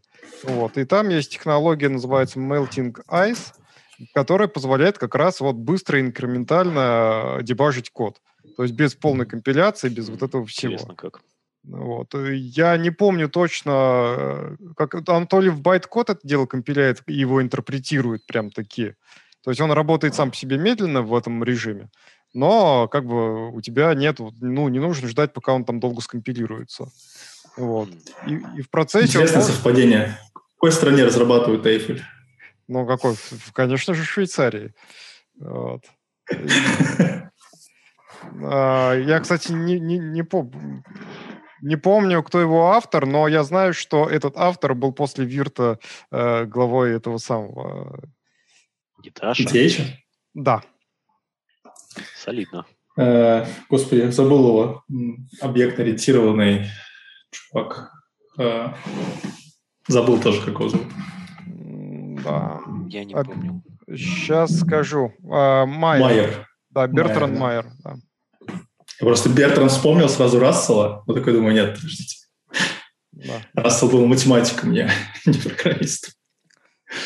Вот. И после того, как он заменил Вирта, то если раньше везде у них был Аберон, по- после этого там начали пропихивать Эйфель везде. Вот. Ох уж эта маргинальная университетская среда. Да, дай какую-нибудь маргинальную технологию сделать, а потом проталкивать. Ну, видишь, с клинком такая же штука. Это не как бы это такой специфичный продакшн для ученых. Но не только для ученых, то есть его все-таки... Ну. Да, то есть, ну, я вот нифига ни разу не ученый, вот. Хотя, откровенно говоря, я его использовал действительно, когда я обрабатывал медицинскую информацию для с, да- с датчиков человека, там, не знаю, лет семь назад. Вот. Не знаю, у нас народ еще рассказывал, что в районе там АЭС банковской есть такой язык RPG, который работает на вот этих вот огромных шкафах IBM-овских. Не знаю, я на нем не писал. РПГ, а это не кусок Рекса какого-нибудь? Не уверен. Что-то знакомое такое, прям, прям, прям знакомое. Диалекты. Вообще ни разу не слышал про такой язык. Не, Может быть, не, и к счастью. Не, я слышал, но не, не помню. Репорт программ генератор. А, он в полоси же был же. Да-да-да. Да. Отлично на Википедии написано а, современный проприетарный высокоуровневый язык. И сбоку плашечка такая, а, впервые, первое появление 59 год. Ну, так нормально. Нет, ну так, пардон, э, там какой-нибудь C, C++, да даже Java уже современным не назвать. Ну, в общем, Не, да. ну подожди, а пониже, а пониже написано Stable Release. Октябрь 6, 6 октября 2020 года, 2020 года. Да. Это ж, блин, это, Это даст- ровесник Фортрана, вы понимаете? Второе упоминание Фортрана. да. А я делал компилятор для оного самого под Mac. В- Класс. вообще, вообще очень забавно, когда говорят, что типа вот питон э, современный, новый язык, там типа модный, стильный, молодежный, смотришь, он 91 года. Не знаю, я вот к Java, вот у меня отношение такое, вроде бы язык-то писать можно, но он реально такой старый идеологически. То есть в нем нету многих очень э, вещей, которые, блин, ну как-то уже там хочется иметь. Там, например, нет property понятия, там геттеры и сеттеры. Блин, ненавижу геттеры и сеттеры. Так не пиши геттеры и сеттеры. Зачем тебе геттеры и сеттеры? Что нормальные функции. Ну, не, ну, в смысле, действительно, зачем? Если тебе не нужно защищать поле, если оно торчит, Я вот так пусть пишу, да. торчит. Ну, Да, вот и все. Да, Но не кош... в Java мире считается, что это не кошерно, и все делают так, потому что делают так.